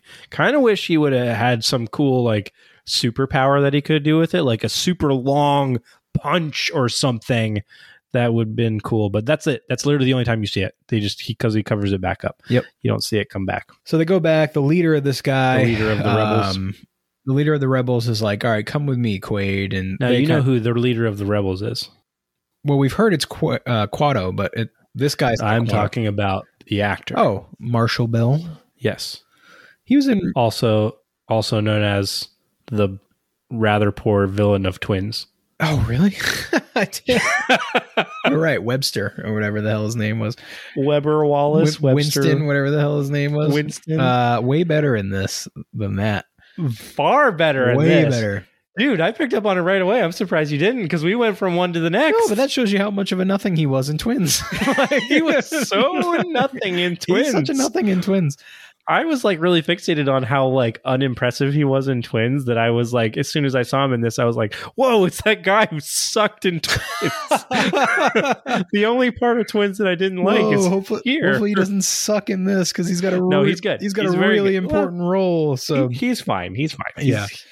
So he goes and he kind of, you know, they they kind of catch up. You know, he kind of fills him in like, "Hey, I don't remember anything. Whatever, whatever, whatever." All, but the important part is he goes, "Listen, all right, well, you know, Quado want Quado wants to meet you, but you know, one thing that's important to note is Quado's a mutant, so don't get nervous. Like, chill out. Also, no one else can be around when you meet Quado. don't get nervous when you see him. He's like, all right, cool. I'm gonna go get him. He stands up, Dude, this is takes a few steps. This thing is insane. I was watching with uh, my partner, and he, she just goes, "Gross." Yeah, it's freaking gross. Webster Weber, Rebs, Webster, whatever, whatever, whatever. He's the host. He uh, Yep. basically Quado comes out of his stomach. He's so he's uh, you know he's the host of Quado. Whether he's like a conjoined twin or what, Yeah, who knows? who knows? Quado is this other being, a completely independent, like brain and life form, Yep. attached to his stomach, and apparently it like can hide inside of him. So like he can just like wear normal clothes and like you wouldn't know that he's there. And then he needs to like it needs to like come out of his flesh Yeah, because he like steps aside, opens his jacket, and then he like he makes some weird noises. So maybe this is some Marshall Bell noises moment because he's like he's like staring at the wall and he's going like I would imagine it's. very unsettling. I would imagine it's uncomfortable to have this thing come out of you, or and it comes out of him and turns around and there's this it looks like a baby. Yeah. I do like that they gave him like a normal voice. Apparently Marshall Bell did the voice and it's the same it's like very similar, but I just like that he's not like A baby. a baby or they didn't That would be messed that would be messed up or they didn't give him some weird cuz you know the point it is like Cohaagen dehumanizes the mutants and the idea is like to try to humanize them. So I just I don't know. I just like that they just gave him like a regular voice, which I appreciated. He asked him a bit. He you know he, he's like I'm not Hauser anymore. I'm Quaid, and he goes, well we're gonna open up your mind. That's cool. The quote that stood out to me here is he says, "A man is not defined by his, or a man is defined by his actions, not his memories." But that made me wonder: Is he? you wondered if this was if this was picked up by um Batman in Batman Begins. No, I didn't. But hey, I appreciate you picking up what I'm putting down with all these uh, references. I really appreciate that. But no, my thought was like, not who you it's not who you are underneath. It's what you do that defines you. good pull. Go on. Good I'm pull. sorry. No, that's a I'm sorry, no, no, no, Dustin. no, no, no. That's a great pull. My point was I'm interrupting you. No, my my thought here was is it though because we talked about how a man is not defined by his actions or a man is defined by his actions not his memories.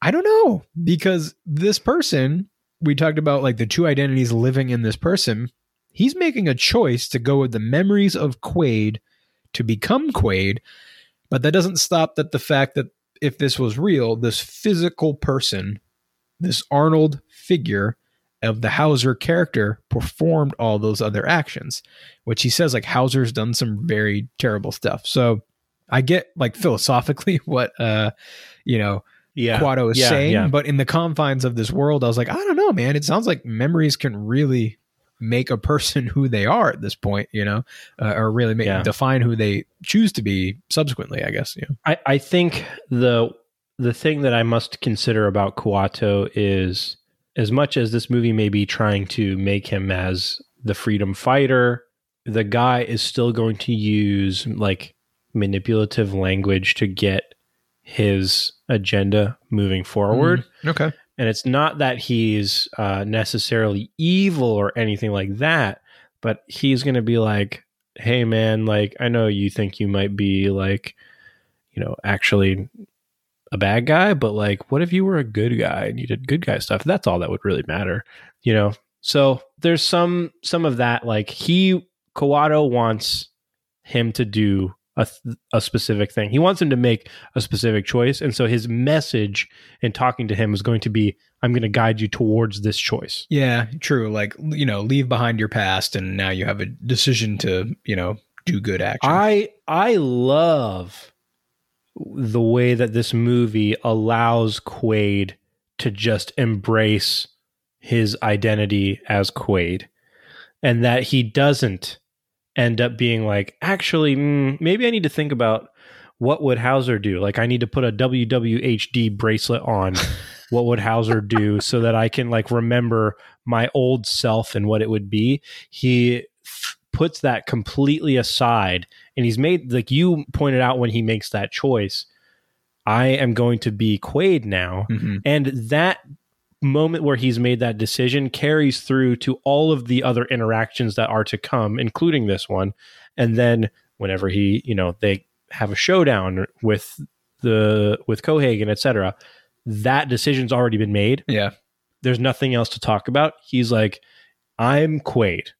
That's where we're going with this. Yeah, and I, uh, yes, I agree, and I love uh, he doesn't waver, and he actually leads into what that leads into one of my um one of my favorite lines coming up. He like rejects Quaid or Hauser altogether for sure. Yes. And I think that that is a message to be considered in our lives that it's okay to move forward Mm. and it's okay to be different than what you thought. It's okay to have one perspective that's dominated your view of the world and new information has come into you or you've just come to see things a different way. You kind of reject that message Mhm. and then you it's hard to to make that move Big time. It's big time hard to make that move. You know what I mean? I can speak from personal say, like- experience. yeah, no doubt. yeah it's it's hard to say man i thought the way the world was this way for 33 years you know what i really don't think it's that way anymore Yeah. on the one hand you might just say i'm just going to go with it though because like i've thought it was that way for however long so i'm just going to kind of stick with that or what takes real courage is saying i need to make a change and i need to move forward and that's what quaid does quaid says I don't know, you know, he's has the luxury of not remembering how he viewed the world Sure, that, make, before. that makes that courage a little bit easier to come by. yeah, so maybe he maybe he's privileged in that sense of not needing to know like I don't know what made me a giant piece of shit for however long I was oppressing the people of Mars. Uh, but now I have new information. And you know what's not a question? You know that Quaid has? Is it okay to murder the mutants in Venusville? No. So, whatever you're trying to do, and whatever worldview that you have that thinks it's okay to turn off the oxygen for the people that live in Venusville, whatever it is that leads you to that conclusion is not okay. And it doesn't matter. I don't have to ask that question. I just know that that's wrong. And I'm going to oppose that. So, Quaid, I like it. I like I, I like Quaid embracing being Quaid. Fantastic points. I couldn't agree more. You said it beautifully. Um, back between Quado or Quado, I keep saying Quado, between Quado and uh, Quaid, he's basically like, all right, man, well, now it's time to free your mind. I'm going to read your mind. Open your mind. Listen, the camera zooms in on this puppet's face Open your for so long, and it says this phrase over and over and over again. give you out. Were you not about this puppet?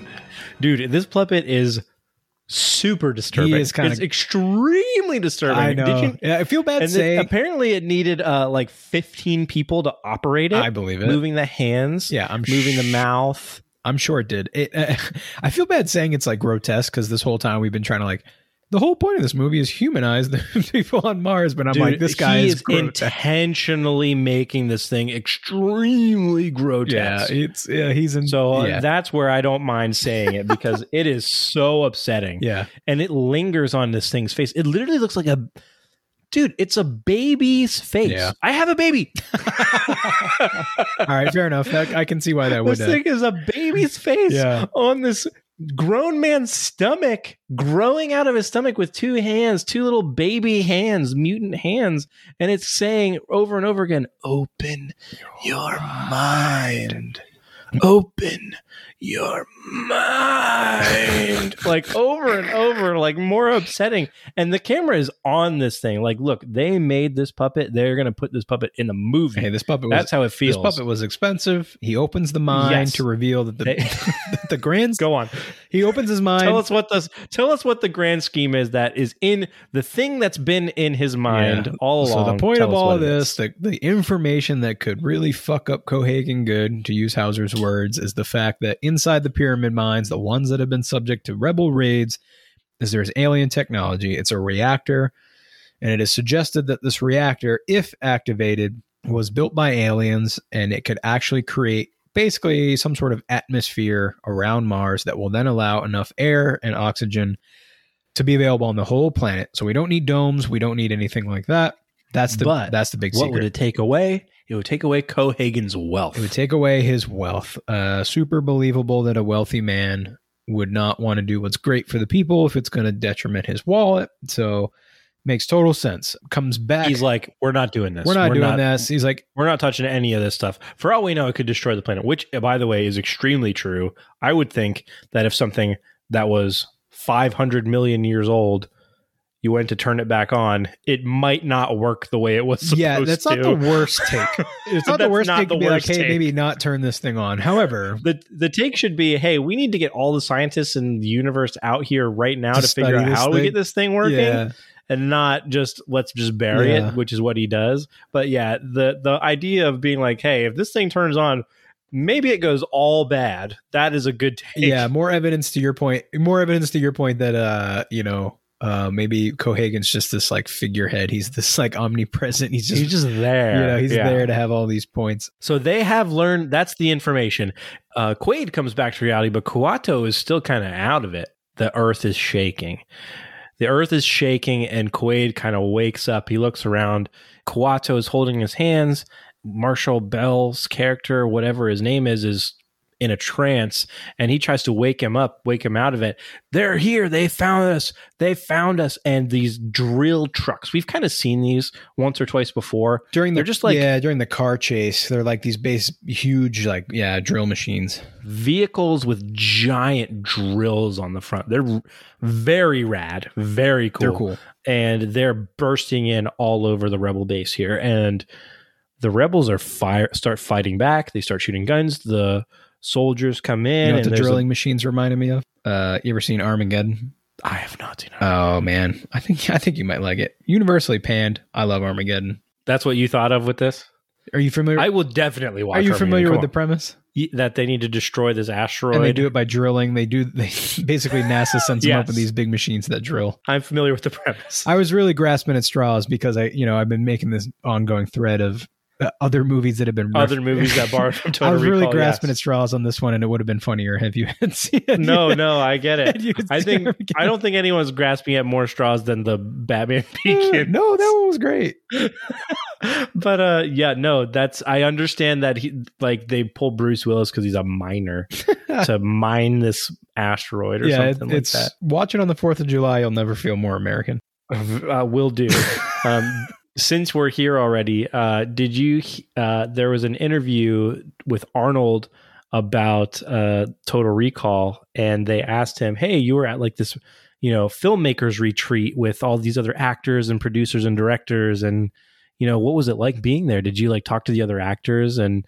Like uh, you were like competing with each other, like my movie's going to do better than your movie, blah blah blah. And uh, one the person they referenced was Bruce Willis, um, what was Bruce Willis doing in 1990? I'm not sure, but I'm sure it was a Probably Die Hard Two. probably Die Hard 2, right?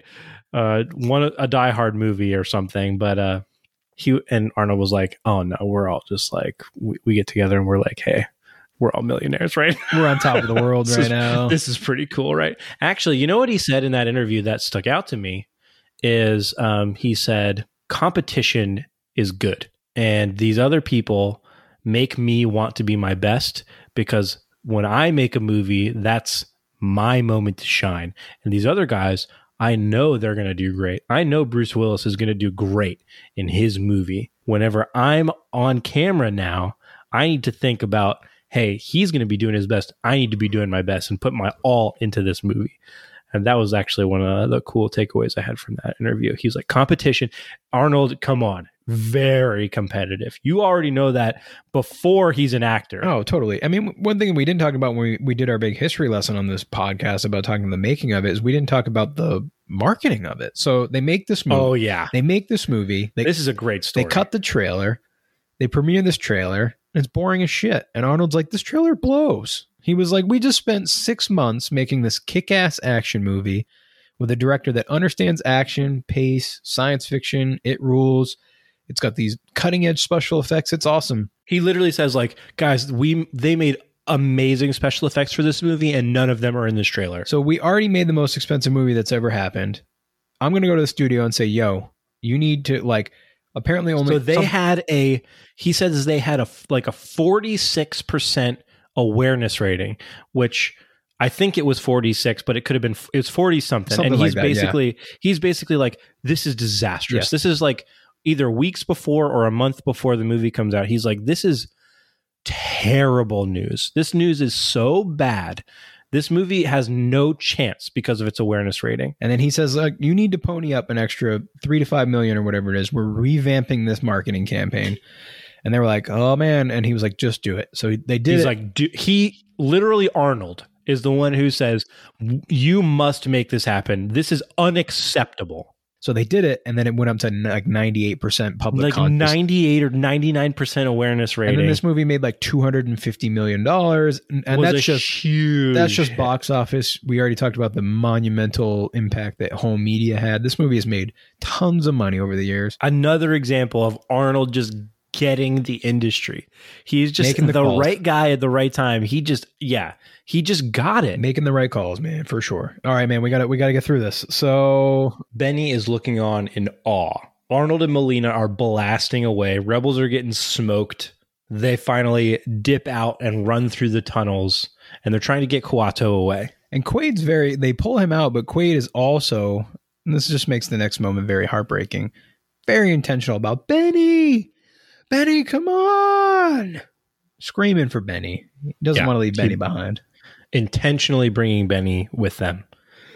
And they get to this like I guess it's like a, a oxygen chamber. I forget what I don't know what you call it. Uh one of these like enclosed rooms. Yeah, yeah, yeah. You see this a lot. It's a sci-fi thing. Yeah. It's an enclosed room between where they're going to go step out into space or wherever it is Yep.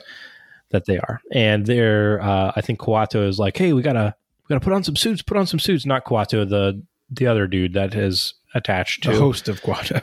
the, the host of Kuato is like, put on some spacesuits. We're going out into space. And they're like, okay.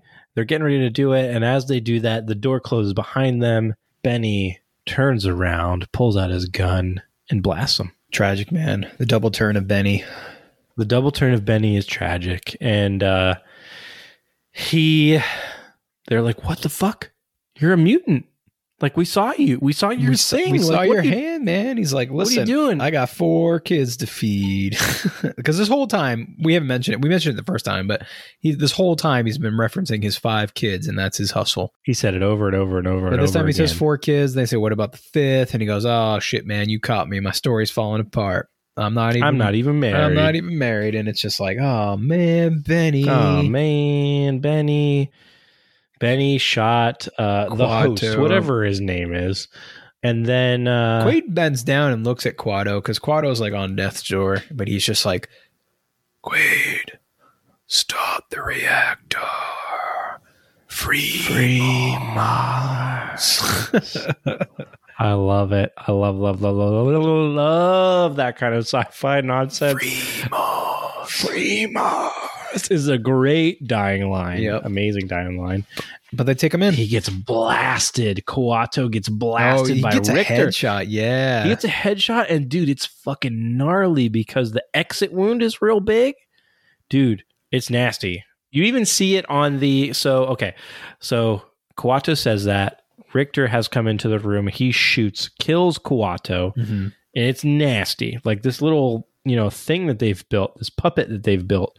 The bullet goes in, and the top of its head like pops off, and then they show now all of the stuff gets brought to Co- Cohaagen, and Cohaagen is observing the corpse of Kuato. He looks down on it, and there's a huge hole in the top of its head Yeah. from this exit wound. It's fucking nasty. And he's just like, "Well, this is the great Kuato," and he just he's like looking in disgust. Uh, Yeah. and he's like, "Well, my boy, you're a hero."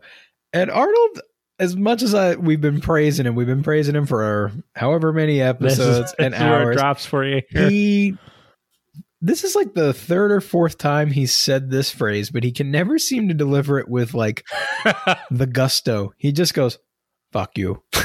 like it's very monotone, and I'm like, why can't Arnold? I love it. There's so many I other know, I get it. There's I so many it. other moments where, you know, like I said in the beginning, he's like, What the fuck did I do wrong? He really brings it. Yes. But whenever Yes. he's like, fuck you, it's very flat, but it always it makes me laugh. Yeah, I don't know. There's something very Terminator-ish about it. Yeah, that's just maybe like maybe I don't know. Maybe he's trying to emulate he's the channeling this like absolutely emotionless. Like Yeah, I don't know. I have is. no reaction to what you're saying. It's just pure.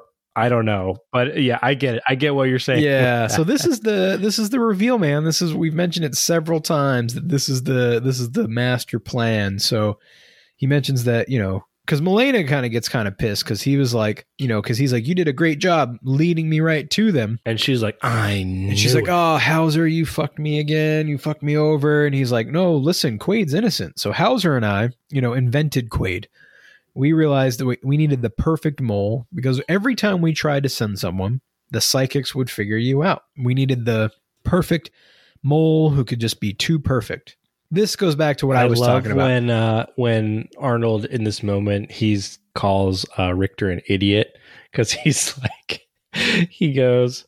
No, your your plan doesn't make sense because you sent this idiot to kill me. oh yeah, yeah, yeah, he yeah. couldn't do it, but he was trying. Yeah, he tries. So that's And a, that's when Cohaagen's like, "Well, he had no idea. He was Yeah. not in on this." he serves as like a kind of an audi- audience surrogate. I think we've mentioned this before, where it's like you, you in Terminator. I think they try to you try to anticipate the questions the audience are going to ask, and so he's kind of that like he's the audience for this scene. And so when he's like, "Hey, Quaid's innocent," or yeah, Quaid's innocent. Hauser and I devised this. We had to be perfect because the psychics would always pick up our other moles. So what we did was we made the perfect mole, and we knew that you would lead us right to it and he goes like hey your plan's a little too perfect yeah because you sent this idiot after me and it's like no no no uh, He's like, "No, this idiot was a real problem. Actually, yeah he almost fucked this up for me you went down to recall I love both of them. Barry Richter here. It's amazing. Yeah, he's like, no. Arnold is Arnold goes, this idiot was trying to kill me, and then Cohaagen's like, I had to deal with fucking Richter trying to kill you. I had to deal with this guy doing this and all this stuff. I think he They're says it's both like doesn't he say like it's a goddamn miracle this actually worked you go to re- it's a goddamn miracle this actually worked. you go to you go to recall asshole over here trying to turn things up at every chance he got. you go to recall you fuck up your memory chip early so then we have to conjure this scheme to try to like patch this all together or whatever and you know that's that and so that's the big reveal was they quaid they patched his memory so that he would appear truly innocent to lead them to uh the the rebel base he would So finally, the rebels would bring him into Kuato that they could then he could know where the base is. finally find where the great Kuato is and silence his one uh, one nemesis here.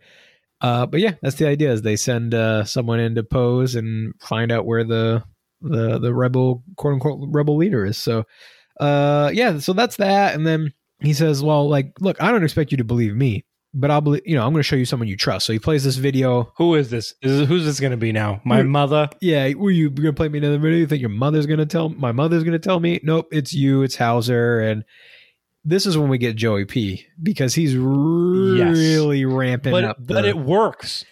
it works because he's like really hamming up. It works because because the on the on this video he's hamming it up, and it works because the character of Quaid is hating it. Yeah, ha- Quaid hates Just Hauser. like the audience hated Joey P. Brenner, like anyone who watched that movie hated Joey P. Brenner. Quaid also hated the Joey P. Brenner coming. Anyway, yeah, uh, no, this is this this is good. But yes, absolutely, this dude is like giving this snark. He's like, if you're here, it's because you killed Kuato. and you know we faked you out the whole time, and then you see. and actually, uh, that's my body. I was there first. I, want, it back. And you, in the video, you see Cohaagen, and so he's like, "All right, man. Well, listen, I want my buddy. I want my buddy Hauser back." So they plop. They He says, maybe we'll see. Uh, maybe I'll see you again uh, in my dreams. yeah. And he's got a very exaggerated, Who knows? very exaggerated sort of laugh there. And when he, so then they haul them off to memory chairs, the same kind of What- chairs. I liked it. I liked the. I, I mean, I enjoyed the scene. Like it was well done. Is what I'm saying. We're cruising through here. Yeah, I think I probably shouldn't cruise through the master plan as fast as I am. Yes, I agree. It's a, I think it's because we've alluded to it so many times. Yes, I mean it's a great, it's a great turn. It's a very like, oh shit, you know, um, uh, especially if you're, you knew it was coming. You- Yeah. you, you were not surprised to see that Hauser was the one on this video because you've seen Hauser on videos before up to this point. yeah, They've brought him in.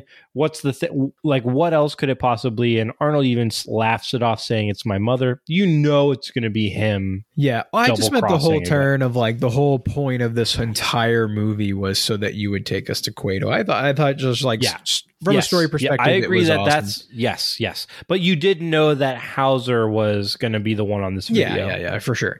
Um, but then they haul them off to the memory chairs. Um, so now we find out what the master plan was this All whole right, time. It's time to warm up your um, capital A on your keyboard. yes, absolutely. Yes, Get it ready because it's time to to get started. Yeah, we're gonna be we're gonna be hitting that one a lot. we've been here for a little bit. We'll just do this now. We need to do this. So we're entering Act Three. So this movie has been very awesome. Yes, Act Three moves super fast.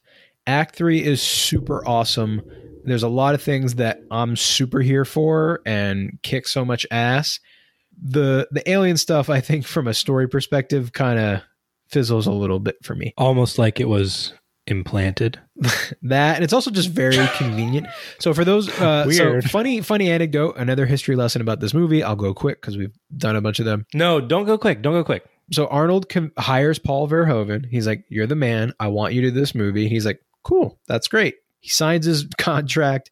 The ink is dry. They go, "Here's your script," and he goes, "All right, cool.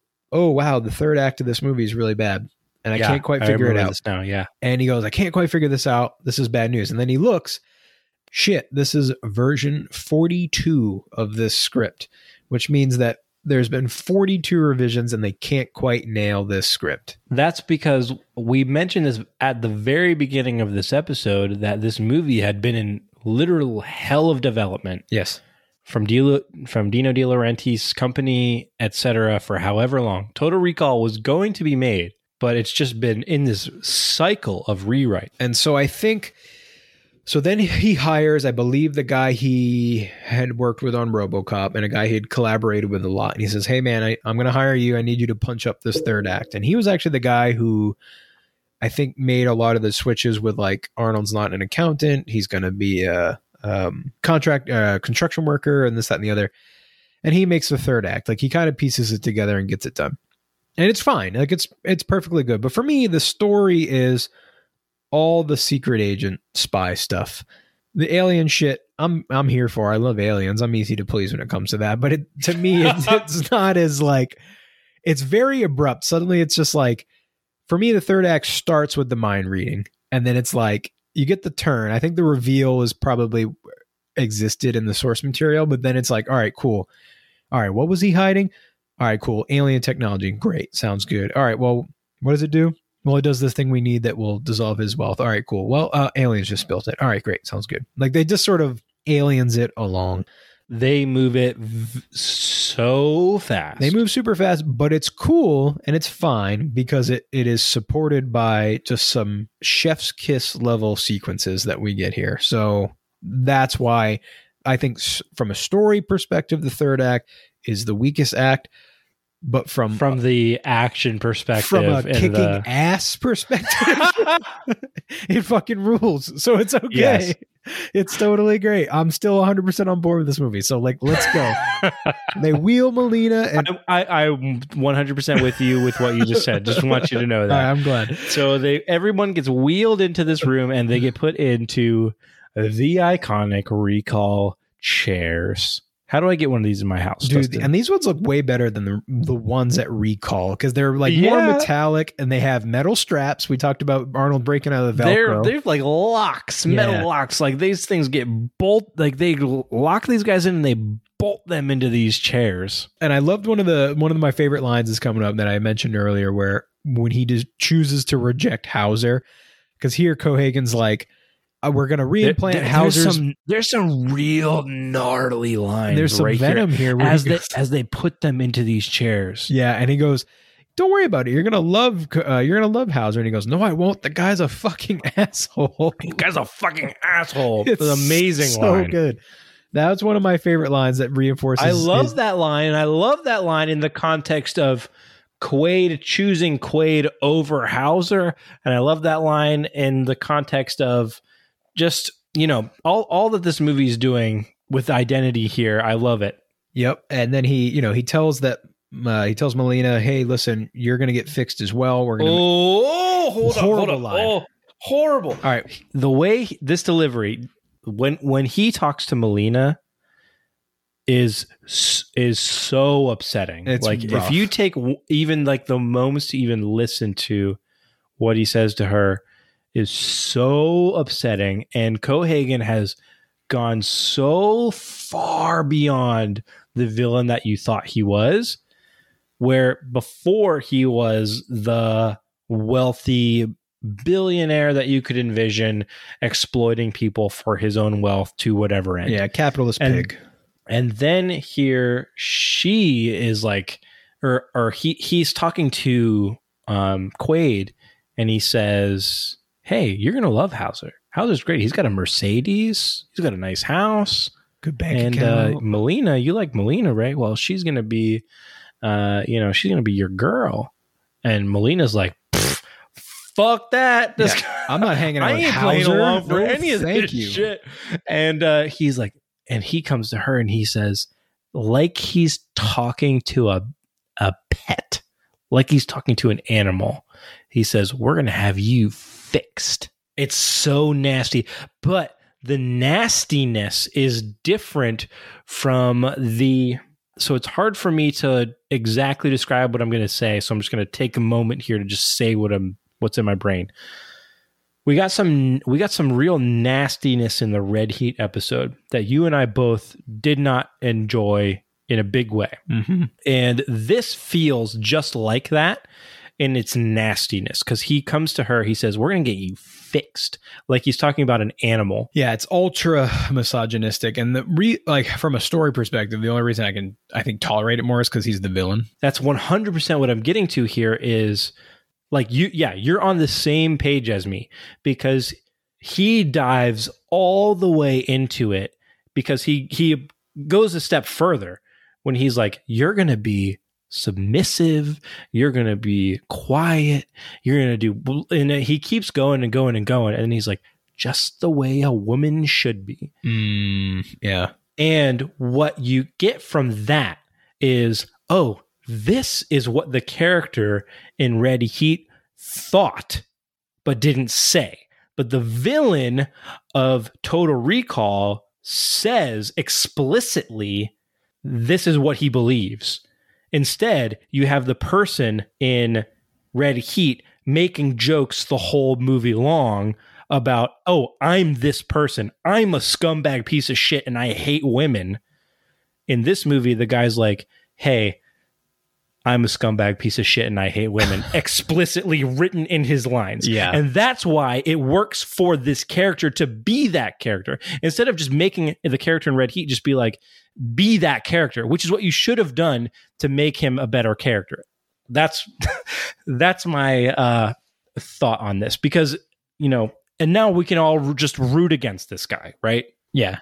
Capitalist pig, did not raising the price of air, shutting off air to Section G, horrible misogynist, and to really put the cherry on top, uh, he gets a quick call before they begin the procedure on the screens, and uh, they say, "Sir, you know, Sector G here, these people are dying because you turned off the fans. What should we do?" And he's like, Don't do anything. Don't do anything. Just just let them die. So it really puts the cherry on top of this guy. Fuck him. It, you fuck him. Exactly. That's exactly what he says. That's the line. You fuck him. And so they're going to kick off this procedure. As he's walking out, he shouts back to Oh, yeah, yeah, yeah. He says, Hey, I got a party in my place. Come on over when you're done. And then uh, Richter says to him, See you at the party, which I think is a very good line here because it's loaded with implications that he's saying it with this fury of being like, your everything that you are is going to be taken from you and at this party you're going to see me there you're going to shake my hand and i'm going to know that you lost everything when you do that and there's so that's loaded line of see you at the party I didn't think about that. Yeah, you're you're totally right. And one thing we did skip over too, because just to really punctuate how much Richter hates this guy, is he asked the scientist, he says, Is he not going to remember any of this? He said, No, none of it. So he punches him in the face. Just rips him one real quick. And I thought this is one of Arnold's better like facial moments because you get this really facial acting. What I mean is like you get this really like intense close up, and the fury in Arnold's face, I think, was in that particular shot. I thought looked really, really good, really strong. Hundred percent. Yes, because a lot of times that stuff can sometimes be a little hokey with him. You know, you can get the Arnold noises and that sort of stuff. This one just felt like pure, genuine, like rage at this guy. So Richter and Cohaagen leave. They're about to ki- kick off the procedure to get them the memories wiped and the identities back in place. Just set your uh for all of your letter A's, just put them on caps lock. Hit caps lock, folks, because this is capital A, the best man. You For the rest of this movie, it's amazing. He is growling and screaming. Capital A Arnold growls.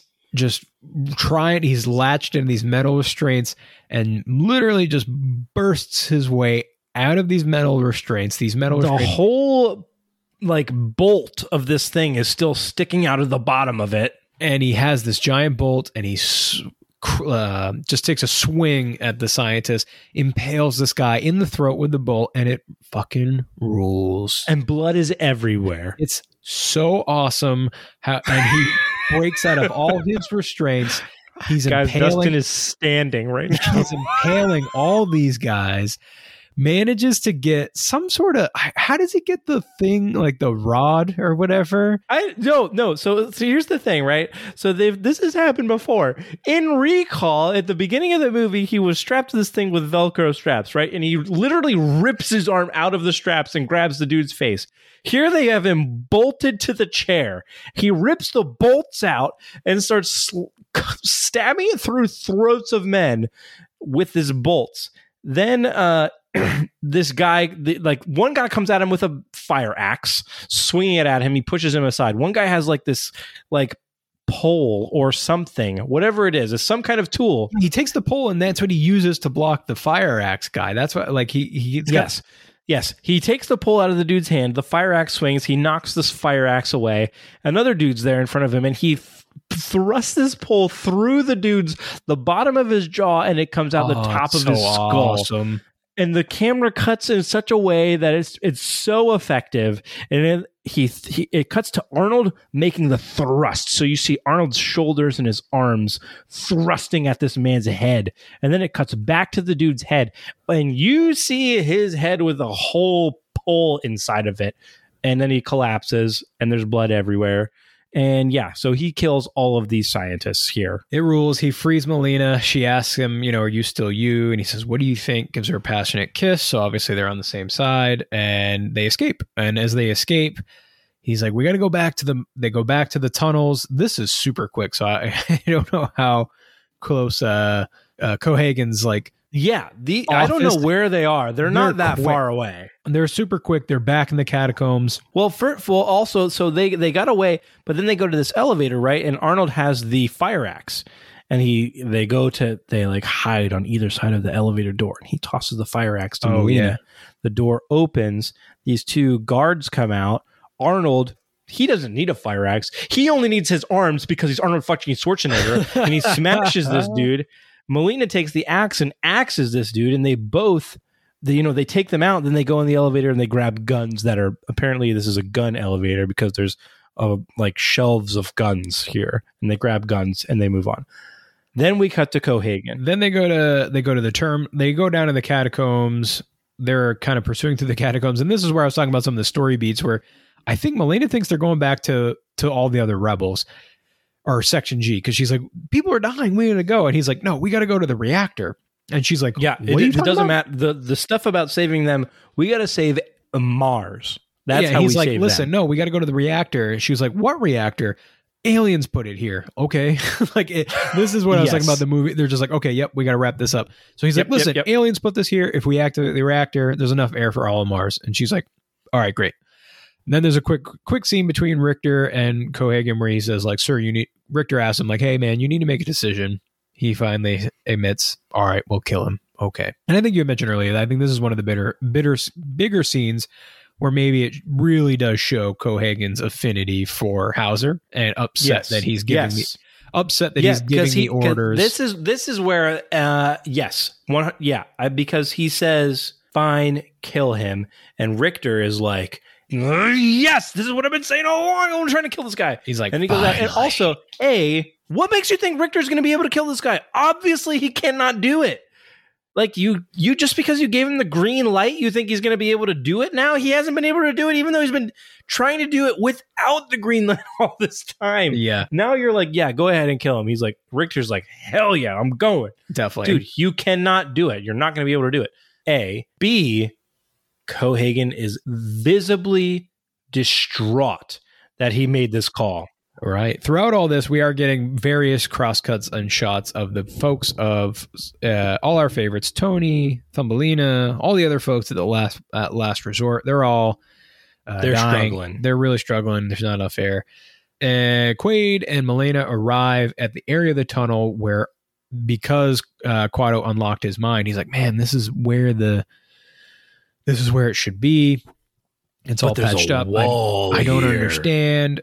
I don't know what it is. And at that point, all of a sudden the lights Our real, the real hero, The has, real- he shows back up. the lights appear on one of these driller machines. Turns out it's Benny. And I think What he- was he doing? I guess now he's in in employ. I don't know, but yeah, why was he down there? Why was Uh, he down there with a drilling machine looking to drill these guys? Uh, whatever. Whatever, doesn't matter. Like I said, this maybe they're- it's maybe it's because it's a dream. But anyway, they they're bu- drill. they this Benny shows quick. up with a drill truck here, one of the ones we've seen and talked about so he's far. chewing this up, man, because he's like, "Hey, Quaid, remember me?" And he's really, uh, really going for it, and he's gonna crush him. But then Dude, this scene, this scene is very good. hit your cap locks. It's very cool. Hit your cap locks, folks, and it's hit all the A's coming. because Arnold grabs this like boring machine, like uh, like boring holes. It's this monster drill, and it If you imagine this drill truck is a drill truck, Arnold picks up a mini drill truck in his arms, and he he attacks this truck with the drill. he walks like right in between the drill bits without fear. They're not slicing him up for whatever reason, and he's really trying to like penetrate this, uh, and it doesn't quite and, work. and this thing push is pushing them towards the wall. Melina is up against the wall, and she starts getting ripped up. Right, like she gets some shots on her arms. It literally looks like she's getting chewed up by this thing. I thought she was almost going to die the first time that I saw it, but she, you know, manages to to get her way into where she's going to be okay. Quaid Arnold goes- pulls away. He Yeah, goes to the side, changes his mind, and then Benny loses sight. So he's like, Where are you, Quaid? What are you doing? And he takes this gigantic drill, goes through the side of the machine, and gives him this thing is a full two feet long. a very emphatic. Hey, Quay, I'm gonna squash you!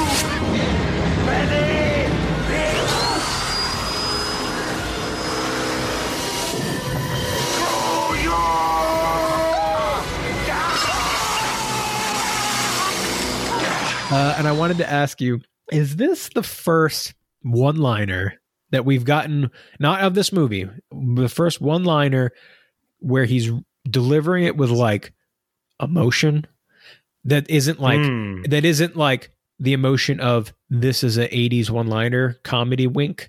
I can't, I couldn't think of any others. I'm going to say offhand when you asked me that question, I'm going to say yes. Just like but gun to my head. Three hours and 33 minutes into recording this episode. I have definitely had a couple of beers, so I'm Yeah. not uh, like 100% sure Yeah. about that answer to that question. I'm going to say yes. He's had one liners in this movie, but they were delivered Yes. with the like trademark 80s one liner tone, comedic, whatever. the one liner here is is definitely different. But he's really like raging it, but it's also like screw you as he kills the guy with the drill. So it's a one With the liner. drill. This is a one. This is a capital A Arnold one liner to Yeah. the max. No Yes. questions asked. It's amazing. Yep. He pulls the drill thing out, and there's blood all over it. He got chewed up inside this thing. Absolutely It's amazing. Benny bites it, and then we will keep cruising through this third act as fast as it does. Uh, they get to the reactor. He explains, like, hey, the reactor has enough air, Melina, to make enough air for this whole. So so now that they had this altercation with the drill thing, it had knocked a portion of the wall down. oh, yes, you're right. So that they can go into this. This is where Arnold thought it was supposed to be. They've knocked the wall down. They can go inside. So in some weird way, Benny is now actually a hero because he's opened up this wall to the thing. And you go inside and you take a look, right? And it's this huge, yeah, monster, Cavern. monster. enormous cavern. And the the stuff is there, right? The alien stuff is there. It looks like inverted skyscrapers. Like literally like thin towards the bottom and then they kind of build out around and around all the way back up. And there's long passageways, ladders, bridges, etc. along the way. Arnold says, "This is where we're supposed to be." They're walking down this long bridge. Richter and his team has all have also arrived. They are uh, they're kind of hiding out behind these really large pillars. And as Arnold and Melina approach, Arnold realizes they're behind there. He says, "I got an idea." Cracks out the old hologram. Man, the hologram fight is so sick. So he, you see Quaid walking between these pillars. Mm-hmm. Richter and his goons are all kind of gathered around him, and then they spring the trap, right? And they all fire a million bullets into this Quaid that they see. And Richter has a face that I could only really describe as orgasmic.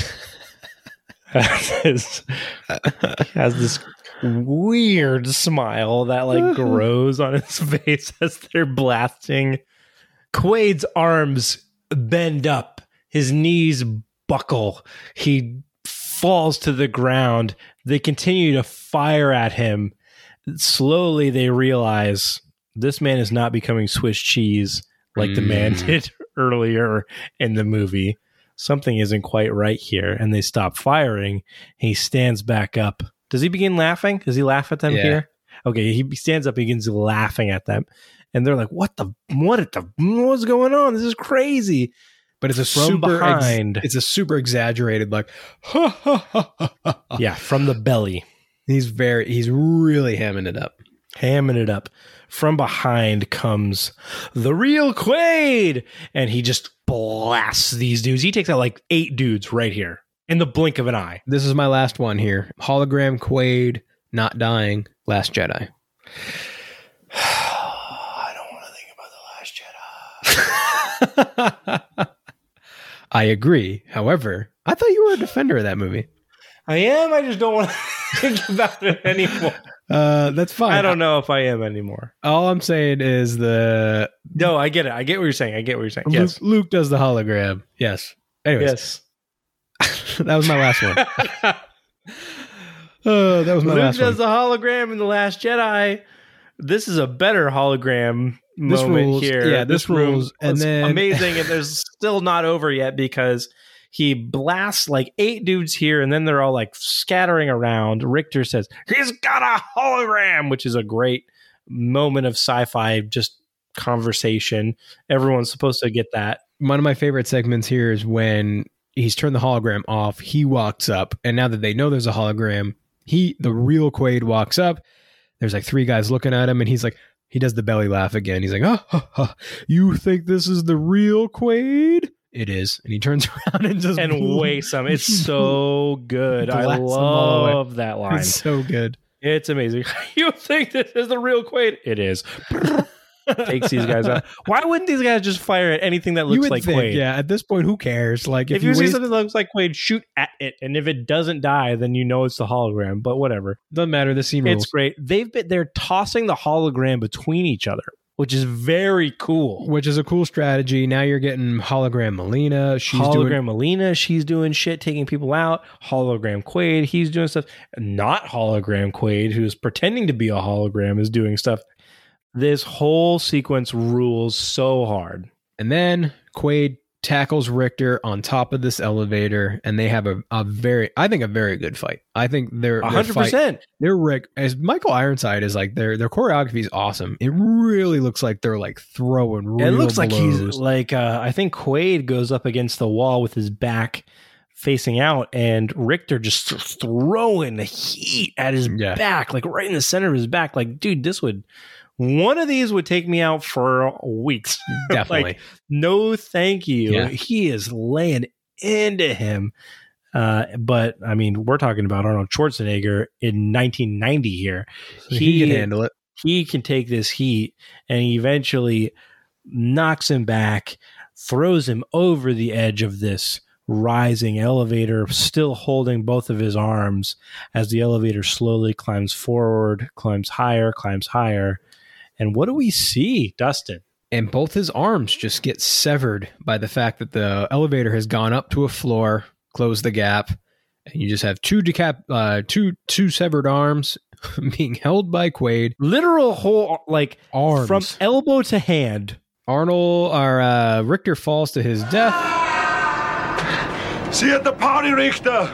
throws his arms off, which is all yeah, because uh, Richter was really looking forward to that party for all the great reasons that Mark mentioned. Dude, he's holding these arms up as this thing slowly climbs up. Richter looks up and Richter is like, "Oh my god, no way. No, no, no." Like there's mo like there's moments of recognition for Richter to understand what's about to happen. And this thing just rips off his arms from the elbow up. Like Arnold is standing there as Richter is falling to his death, holding two halves of the arms of Richter. And then he just tosses them off. See you at the party, Richter. Richter, who had said, see you at the party. So I think this is close to the top of the one liners. The only thing is that this one is so context dependent. True. See you at the party, Richter. You have to know you're watching Total Recall. It's not like get to the chopper. It's not like, Mm, you know, stick around. screw you. Stick around. Screw you. Uh, yeah. So now uh, Quaid has reached the reactor, and this part's a little video gamey. Uh, you know, because it's just At this point, man, the villain has been dispatched. right. Richter's been dispatched, and then for some reason, Cohaagen was just hanging out in the reactor room, just waiting. Cohaagen does not physically intimidate me. No, and he's not supposed to. Uh, but he shows up with a gun just as Arnold's about to react it. They have a little bit of a standoff. He's just like, "Don't do this," uh, you know. And he's like, "What are you doing, man? You got to give these people air." He's like, "Listen, I wanted Hauser back. You could have been rich. Things would have been awesome. This sucks." And Melina just I'm going to blow this all up. Yeah. He's like, I'm going to blow up this thing before you can throw the switch. You're going to die. And that's the way it's going to be. And as he's about to blow how, or as he's about to blow Quaid away, the you hear the sound of gunfire, but it is not Cohaagen's gun. It is Melina's gun as she has come up some other elevator. She gets him good, yeah, and he falls to the ground, but triggers the bomb. They hear the bomb beep. Arnold grabs the bomb. He throws the bomb down a reactor shaft. It explodes, which has definitely damaged this contained area. And now they are exposed to the It's Mars. cracked the dome. cracked the dome, and uh, they start getting sucked out, just like in the airport scene. And uh, Cohaagen, whew, he gets sucked out real quick. So Cohaagen, he like is grabbing something, but Arnold is like pulling himself up like hand by hand. Yeah, there's like this cable that gets this cable gets wrapped around. So basically, I guess the only thing it takes to turn on this panel is you just have to like put your hand on it. There's like a handprint. I and, think uh, you must have like either an alien hand or the most amazing human hand, and that could must- only be Arnold Schwarzenegger's. hand. that, I think that's a fair assessment. fair so assessment. he, it's it's this hand alien hand shaped thing is the button press to turn this thing on. Arnold, sure, this thing might read that and be like, "Yeah, this is an alien's hand. This is definitely not a human's hand." Uh, but Arnold is reaching to get to this thing as So he's pulling himself out. up. we should No, know. so Cohaagen is hanging on, and Ooh. Arnold grabs him and throws him Oh out. right, yeah, he throws him out. It's amazing. Arnold is pulling his whole. No one, no other human could do anything other than hold on for dear life, except for Arnold, who can pull his whole body all the way up this thing. Not only can he pull his own body up this thing, he can throw other people's bodies off of this thing, and then he continues to climb towards this. Melina gets sucked out, and as she gets sucked out, he presses the button. The blue lights light up, and Arnold gets sucked out. Well, they both get sucked out. So Cohaagen both get gets sucked out. He gets sucked out about 30 seconds before they do. Yes, They both get sucked out. And it's just the it's the same scene from the intro. This just just harrowing. bug-eyed, the way they are demonstrating fat-tongued. dying on Mars is just oh, it's so unsettling, man. it's it's awful. Just as bad as it was at the beginning, it's still just that bad right now. And I feel like this goes on for quite a while. So the idea is Agreed. Cohaagen, you kind of have the three of them all suffocating, but Cohaagen, was out 30 se- first. He was 30 seconds beforehand, so he ultimately gets it. Real brutal. His eyes are bulged, everything's bulged out.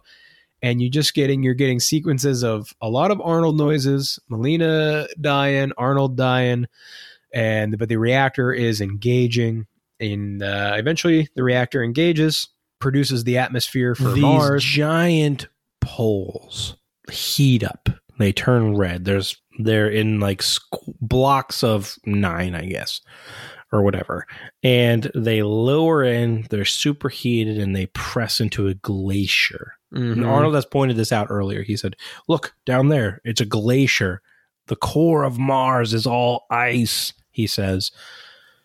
These molten poles now press into it, and this ice melts, and all this cold air, cold water pumps up into the atmosphere, creating, I guess, air on Mars. I'm no scientist. I don't think they were either. Uh, the, the I'm Red no S- Par- Paul Verhoeven. no, you, the red skies turn to blue. Uh, everyone in Sector G who was dying, they they stand back up. Now they can breathe. Arnold's eyes literally go back into his head. Thank God. Yeah, and they go up. They are stunned. Melina and Quaid they take one final ascend up this cliff to admire the new landscape that is Mars. It is all blue. It is beautiful. She says, It's like a dream. And he goes, I just had a terrible thought. What if this was all a dream? And she says, Well, you better kiss me before you wake up. Fade to white. And that is total recall.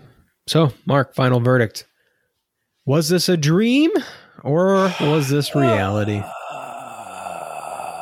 So my my take on it initially when I first watched it, I said this is reality, kind of from the jump, and kind of bought into that the whole way through. Mhm. And the key reason that I think that it is that way, and that I think that it stays that way, is actually from an interview where Paul Verhoeven says people watching this movie are going to want this to be real. so uh, we need to try to make it look like it's real. That being said, I still want there to be some ambiguity to it. And so the movie, I think, skews towards this being the reality. And that's where that's where that's what I feel when I watch it is that most of the time it is showing itself to say take this at the value that we're saying it as. What do you think? Yeah, my first go, I was all aboard it being real, like being the reality, um, that it wasn't a, a dream implanted by recall. I almost, throughout this course of this episode, I made a sway a little bit more towards dream, but I think for me, the piece that I am currently latching on to is that bit that I talked about at recall. The the small segment between his first freak out and when they wipe his memory and put him on the Johnny cab like I said, I just think if it was a fabricated dream, I just don't see Recall creating a dream where they fuck up. I just don't think that that's something that they would do. Uh, and there's a several other reasons. I mean, and I, I, I can be convinced either. In a lot of these instances, I already mentioned, I can be kind of convinced either way.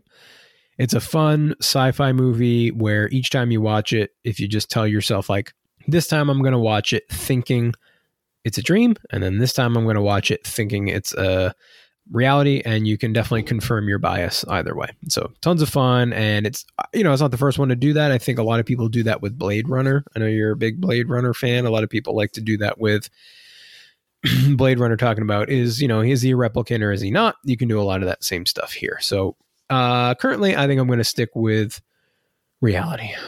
We'll go with reality. I think that they have they had skewed it in that direction for the sake of them understanding that they were making a movie, with Arnold Schwarzenegger. And I think that makes sense across the board. I think it makes sense for them saying, you want to see this guy do awesome things. You want to see this guy be awesome. You want to buy into his story. You want to believe what he's doing is what's real. And then they give you nuggets of doubt that are well done and well placed. And you could walk away from it with another perspective, and that'd be completely valid. And I, I think that they give you that here. But ultimately, Dustin, I am a simple man. And I want things to just be awesome. And this movie is fucking awesome. This movie, Total Recall, is indeed awesome. And that's going to wrap this discussion up. This has been 10 Years of Arnold. If you've made it this far and you're enjoying the show, please rate and review us at Apple Podcasts or Spotify. It does help spread the word. Also, just tell your friends. You can write into us if you have other comments, cool facts about the movies, or you just want to let us know something. We have a Gmail. It is at 10 years of Arnold at gmail.com. Mark, what do they need to do? Spell it! That is T E N years of Arnold at gmail.com. And if you're really enjoying the show and you feel like you want to contribute a small donation, a small tip that we can use to maybe buy a cup of coffee or something like that, we do have a Ko-fi page set up that is ko-fi.com slash 10 years of Arnold. Again, Mark, what do they need to do? Spell it out! T E N years of Arnold. Our artwork is by Antonio Garcia. Our music is by John McMichael. Join us next week when we are discussing Kindergarten Cop. Thanks again. We will see you later.